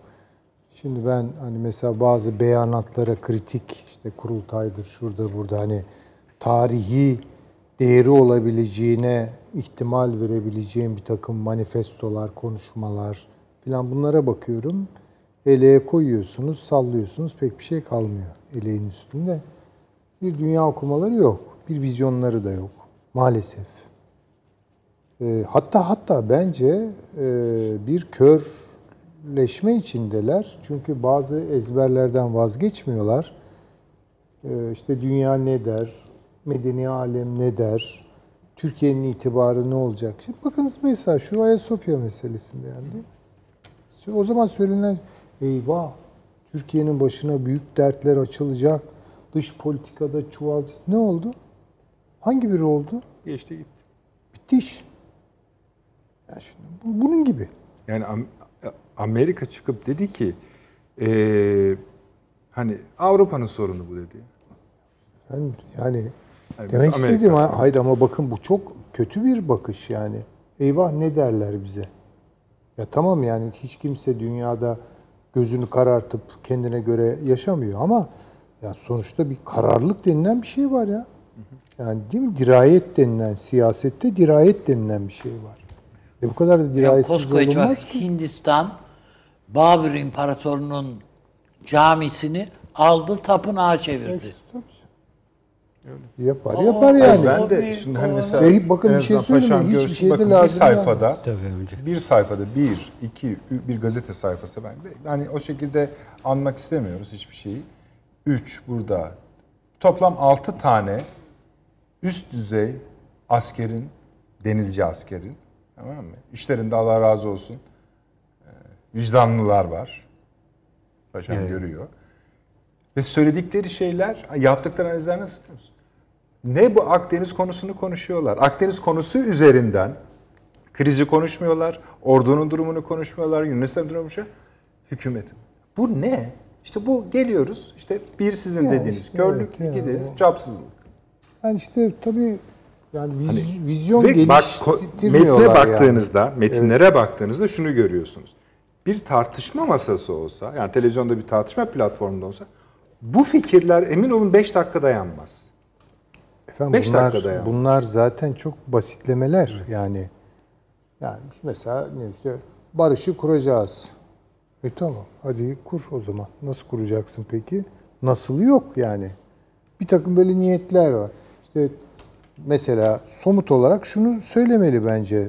Değil mi? Başta ana muhalefet partisinin ilgilileri. Libya konusunda şunu yapıyor. Libya'dan biz çekileceğiz. Cümledir. Cümledir yani tartışılır vesaire. Tabii. Bu Türkiye'nin başını derde sokuyor. Biz istemiyoruz. Onun yerine mesela diyecek ki efendim söyleyeyim şöyle bir Hazar politikası geliş. Ya bilemem veya Baş- şimdi Karadeniz mesela- politikası geliştireceğim Başa. alternatif. Ak, diyor ki Ak, yani bütünlüklü olarak düşünürsek cümle şu. Akdeniz'de ne işiniz var diyor. Tamam cümle bu. Böyle bir şey söylenir Tamam. mi ya? Akdeniz bütün dünya denizlerinin yüzde biri Süleyman. Yüzde biri. Evet tamam. Bizim deniz. Yani. Bütün Ama bizim deniz, ula hayır hayır. Bütün deniz ticaret ulaşımının yüzde kaçı? 33. Evet öyle. E tabii ki. 220 bin gemi geçiyor yılda. Elbette. Ve bizi buradan çekecek öyle mi? Adanız var, şuyunuz var, gemi çok güçlü donanmanız var. Yani yazın yüzece, İnanılmaz ya. yüzeceğiniz kadar Tabii kafi. bir O plaj kadar. mesafesi Öyle. yetiyor bunlara yani. Bu böyle bir şey olmaz tabii. Ya ben yani. mesela Bu şimdi şimdi o noktada olduklarını düşünmüyorum ama ama şimdi. uzunca bir süre bu kafayla geldiler. Ama hala e şimdi o iş var. tabii hala, öyle kafada var. bulanları da Yok, çok. hani vicdanlı olan Ama- hani Allah razı olsun dedim ya var öyle çıkıyor Elbette konuşuyor. vardır yani filan ama e, ama bu yani. noktaya gelene kadar Türkiye zaman kaybediyor, debeleniyor bir ay içinde. Patlak çıkıyor. Çünkü Yalnız bunlara inananlar da var. Şu da var yani bence bunu çok fazla da mesele etmek gerekmiyor. Yani bu muhalefetin sorunu, eksikliği, bilemem yer yer bazı ayıpları da var tabii ki. Ama hani kervan yürür. Yani. Eyvallah. Kervan da yürür yani. Şimdi bu, bu şunu anlamak zorundayız. Evet hükümet etmekle devlet olmak aynı şey değil. Yani bir devlet aklı bugün Türkiye'de özellikle bu 15 Temmuz bir musibetti ama ağrılandık yani. Tabii canım. öyle. Kendimize geldik yani. Şimdi bunun açtığı bir imkan var, bir fırsat var. Bazı reflekslerimizi yeniden çalıştırabiliyoruz. Bazı yapılar yeniden ışımaya başlıyor vesaire. Yani sonuçta Türkiye Cumhuriyeti devleti ya. Bir devlet olmakla hükümet olmayı karıştırmayalım birbirine yani. Şimdi şu an nedir aslında o ifadenin meramı şudur. Yani şu an hükümetle, hükümet aklıyla devlet aklı arasında bir sorunsuzluk doğdu ve birlikte hareket ediyorlar. Aslında Ha, devlet keş- de ama- mutab- bütün olarak Ama alt bunun alt satırında da şu var. Keşke olmasaydı da bizim işimiz rahat Tabii olsaydı. aynen öyle. Bu mutabakattan, Türkiye'yi o. yönetenler arasındaki mutabakattan mutsuzluk var. Mutsuzluk var. E zaten Türkiye'de şu anda e, belirlenmiş olan caridir, onları evet, da evet, yani milli güvenlik e, sistemi şu anda çalışıyor. Yani hem bu yasalarla tanımlanmış e, iki ayda bir yapılan Milli Güvenlik Kurulu toplantıları dahil olmak üzere e, milli güç unsurlarının bütün unsurları kullanılıyor. Bu zaman zaman askeri güç de geliyor. Bunu şekillendiren milli güvenlik siyaset belgesidir. Yani bu da e, uzun yıllar Genelkurmay'da da görev yapan birisi olarak her kademede bu e, mutlaka tartışılır. Yani e, taraf tutulur olmayabilir, yani fikre katılabilir ama bu siyaset bir sistem içerisinde işler. Yani Türkiye'de e, bu e, konuda dünyaya örnek olabilecek bir ülke olduğunu düşünüyorum. Yani bu milli güvenlik siyaset sisteminin oturtulması ve milli güç unsurlarına aktarılması açısından. Şu ana kadar gördüğümüzde de zaten bir aykırılık yok. E, Burada e, askerin orada olması kendi başına gitmiyor. Kendisine verilen e, askeri stratejik bir e, direktif veriliyor Milli Güvenlik Siyaset Belgesi'yle. O doğrultuda e, asker gerekli taleplerini hazırlıyor. Politik anlamda şunu oluştur bana diyor. E, bütün bunların hepsi bütün güç unsurlarıyla ortak olarak. Yani Türkiye bugün Libya'da ise sadece askeri gücüyle değil. E, Dışişleri Bakanlığı'ndan tutun teknolojik gücüyle dahil bütün bizim şu anda dikkat alamadığımız bütün güç unsurlarıyla orada duruyor. Yani yumuşak güç kavramını alacağımız bütün unsurlarla. E, Türkiye Libya ile müdahale olduğu zaman e, Cezayir, Tunus, Cumhurbaşkanı dahil birçok yerlere birlikte gidip burada bir siyaset oluşturabilmesi için ziyaretler yapıldı. En son Malta'ya e, Savunma e, Bakanı dahil diğerleri gitmedi mi? E, aynı şekilde Katar ziyareti ve diğerleriyle e, yoğun bir trafik oluyor. E, dolayısıyla zaten e, tam tersi olurdu. Yani askerin e, burada e, dayanarak ben buraya gideyim. E, şu anki asker e, bu pozisyonları herhangi bir siyasi teklif vermeden gidip de Libya'da asker e, bağını ifade etmez ki. Ya Ben gideceğim orada e, kendi başıma duracağım. Yani, Yani böyle bir şey olmaz. Centcom, e, şey Afrikom kıyameti koparıyor. Bir şey yapabiliyor mu? E, yok tabii tabii. Tabii canım. Yani Başkandan milli emir gelmediği takdirde. Tabii. Centcom aynı şekilde yani biliyorsun Orta Tek başına Doğu'da- askerin aklı diye bir şey olur mu? yani öyle e, zaten onun içindeki o süreçte de Milli Güvenlik Kurulu dediğim toplantılarına da Bunlar katlandı. dışarı taraflar zaten. Yani bu askerle ilgili bir bölüm değil bu. İnanın yani bu tür toplantılarda Ama işte alışılmış bir şey var. Yani demin söyledim yani genel kurmaya bakarak siyasete çeki düzen veren bir Evet. kurum orayı. Işıklar sabaha gibi kadar işte yandı, ha- değil mi? Falan gibi görme alışkanlığı. Genç subaylar rahatsız. falan. Bu bunlar. Yani bu- bu- buna bakarak e, siyaset üretme şeyi. O çökünce senin bastonlardan bir tanesi de gitmiş oluyor elinden. Şimdi efendim adını çok özür dilerim. Bunun adını da koyalım. Türkiye'nin bir mülkiye aklı vardır. Bir müesses Evet, aklı ve bunu mülkiye temsil eder. Yani, dolayısıyla mülkiye aklı şu an bence duruma vaziyet ediyor ama şu noktaları bence gözden kaçırmayalım. Ee, yeteri kadar iyi devşirme yapılıyor mu? Emin değilim. Bakın onu söylemeliyim. Ee, ülkenin çok kıymetli insanları var. Bir kısmını biz tanıyoruz. Yani o insanlar niye şu an gözde yerlerde değildir diye de soruyoruz kendi kendimize. Ee, devşirme mekanizmalarımızı yeniden kurmak durumundayız. Doğru atamalar yapmak durumundayız. İşte o liyakat denilen hikaye neyse bunda problemli. Çünkü Türkiye defalarca biz konuştuk. Bu NATO'nun paletleri altında o kadar çok şeyi ezildi ki Türkiye'nin. Şimdi onları yeniden filizlendirmek zorundayız. Hani devrim lafını ben sevmem hiç, kullanmam da. Fakat illa da kullanmam gerekiyorsa yani bir şansım var bir kere kullan derlerse kurumlar için kullanırım. Toplumsal anla karşılığıyla kullanmam. Kurumsal devrim. Ha, bunu yapmak durumundayız. Ben tabii bu e, bununla birlikte e, olayın e, hep stratejik kelimesi stratejik körlük olarak değerlendirmek lazım. Yani ben bütün siyasi partilerin yani tek veya bir iki kişi üzerinden yaptığı yani hükümet dışında muhalefetin daha geniş kapsamlı bir şekilde bu konuları irdelemeleri lazım. Ya kapsamlı masalar kurup e, bunlar üzerinde e, olayı tek Bir kişinin- Akdeniz masamız Evet, var mı evet. şu an? Yok. Yani bir kişi orada bir şey söylüyor, onun üzerinden belli bir siyasetin veya o bölgede yürütülenin e, eleştirilmesi e, ancak stratejik Paşam daha iyi bile bilir. Mesela evet şu anda Türkiye'nin e, Milli İstihbarat Teşkilatı esaslı bir yeniden organize Evet, evet. Çok iyi o hale geldi. Ama eskiden biliyor şu anını bilmiyorum.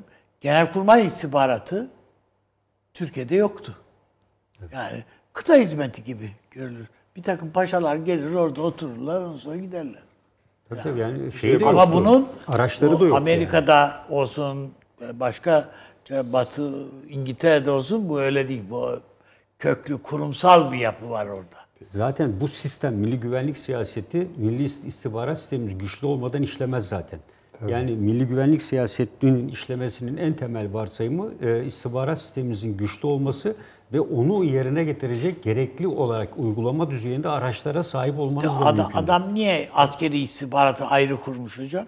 Tabii. Ya yani çünkü görev alanları birbirinden farklı, birbiriyle entegre edilebilir ama bir de diğer bir husus tabii bu e, aşiretler konusu. Yani bu e, bence önemli bir konu. Yani Türkiye e, baştan itibaren işte Urfa'da yaptığı toplantılar dahil, Anayasa Komisyon çalışmalarında aşiret temsilcilerinin yer alması dahil buradaki aşiret yapılarını gerçekten sınır ülke olması itibariyle de zaten karşılıklı komşuluk ilişkileriyle çok iyi biliyor.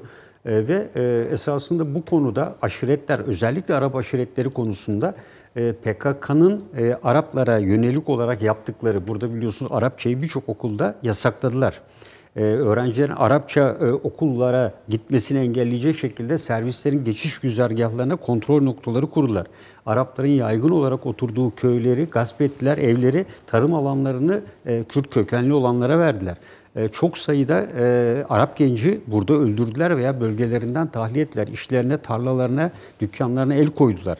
E, ve e, buradan birçok kişiyi de çocukları da devşirerek PKK saflarına katmaya kalktılar.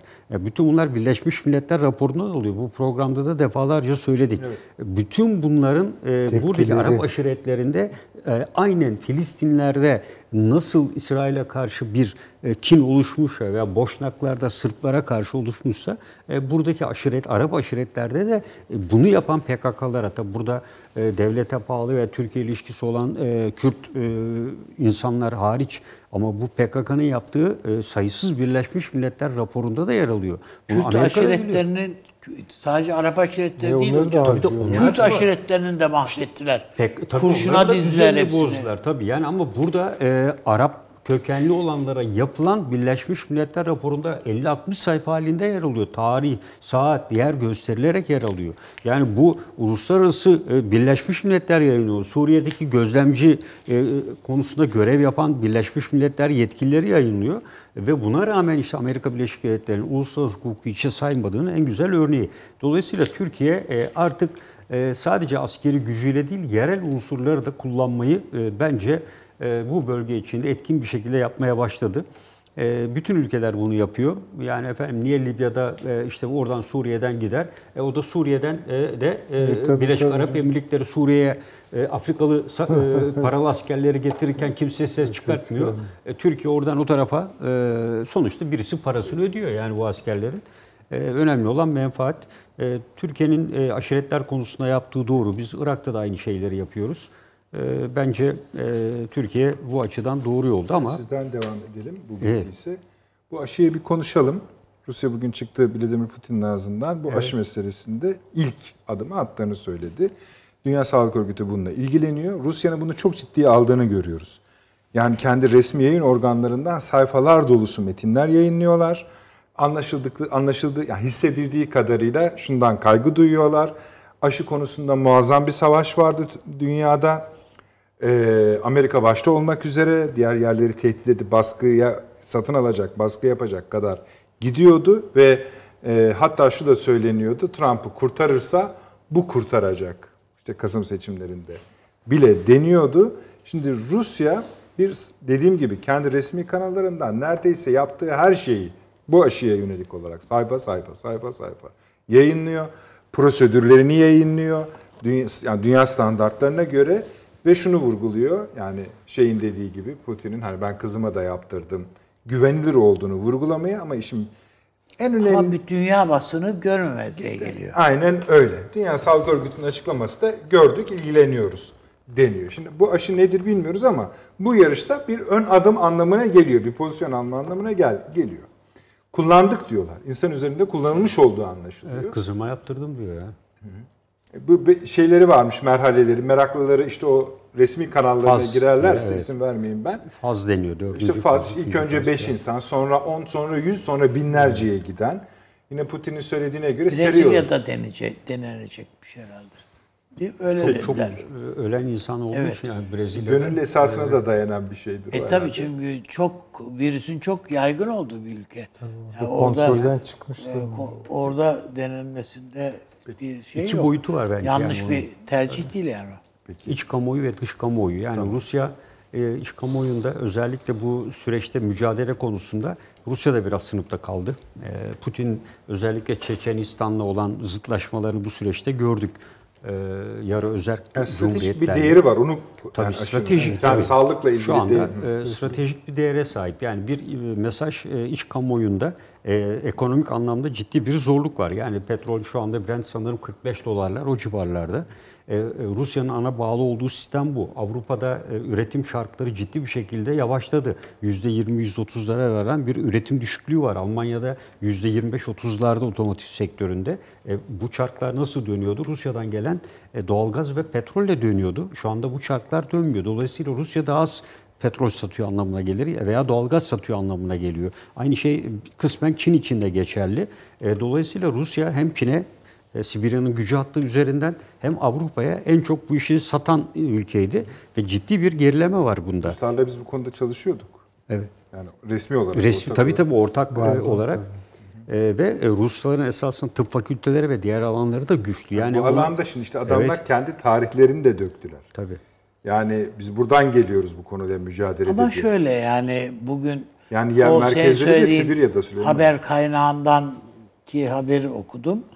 Biz çiçek açışını Katarina nasıl bulduydu diye de bir makale var yani. Fena değil, kötü mü abi? Hayır yani biz başka türlü şey yapıyorduk tabii. Peki. Yani biz de düzeltiriz tarihi canım bir şey değil. Biz de deriz ki baltacı verdi formülü de. Falan filan yani. Yani Ee, mesela şu an on, oradaki başlık aşı e, dahice olan her şey gibi basit. Yani attıkları başlık bu. Tabii ondan Ya bir hafta muhtemelen. evvel de Putin e, yeni bir bir önceki program yeni bir hipersonik füze denemişti zaten. e, bunlar üstüne koya koya gidiyor. Tabii Yani, yani şunu asıl yani bu aşı çalışıyorsa iş değişir. E, Tabii canım o zaman Yani bitti. hani dünyanın görüp görmemesi falan önemli değil. Değişir. tabii tabii yani ciddi bir e, stratejik üstünlük sağlar. Tabii yani bir- kimse Tabii, parayı yani- falan gözü Evet, görmez öyle yani. Tabii. Yani siz düşünün yani buna karşı bağışıklığı yapılmış yaklaşık Şu 1 anda milyon Amerika'da en az yani eğer do- yazılanlar doğruysa Amerika'da sadece bu aşıyı üretmek için iki tane fabrika var şu anda. Hazır yani bekliyorlar. Şeyde e, devlet de olduğu gibi arkasında duruyor. Paraysa Tabii para iki- neyse. iki milyar dolar verdiler ya. tabii istihbaratsa istihbarat. Hayır. 2 milyar dolar. Şey ya işte, şey e, bilgi hırsızlığını bile mübah saydılar. Resmen. Rus ordusunun e, yarısını e, aşılayarak e, Amerikan ordusunun karşısına çıkarttığınız zaman bile üstünlük, stratejik üstünlük sağlarlar. Yani bu bundan sonra süreç böyle oluyor. Yani sağlık e, alanı ciddi bir milli güç unsuru hep bunu söylemiştim. Bu Ama aşı bunu tabii bu kaplıyor. Covid-19, Covid-21 çıktığında ne e, o olacak? zaman olacak? o zaman da Çin şey çıkaracak belki. Yani bunun üzerinden giderek. Sizi yani, biraz sessiz buldum seni. Yani ben tabii şöyle e, aklıma Madagaskar'dan gelen haber bitkisel evet. Ne yani şimdi Madagaskar devlet başkanı da çıktı bu virüs bitkisel ilaç meselesi. buldum dedi. Bir şey bir Bizde dedi bilmem ne bitkisi var dedi. Onun Evet, suyu ondan. bu işi hallediyor dedi. Lakır lakır içti İşte, filan. evet. Bizim öyle bir derdimiz yok diye çıktı mesaj. Şimdi bu tabii yani biraz esprisi yapılabilecek bir şey ama bu öyle değil. Putin bu.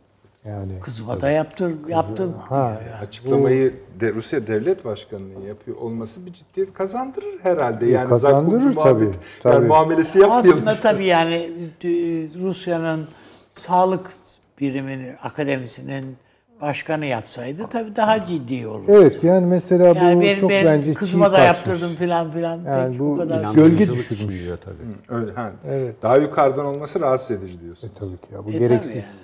Peki ya gerçekse? Ya Gerçekse gerçekçisi çok o. durum karışır işte yani. Şeyi soruyorum ben tabii yani sağlık işin bir boyutu.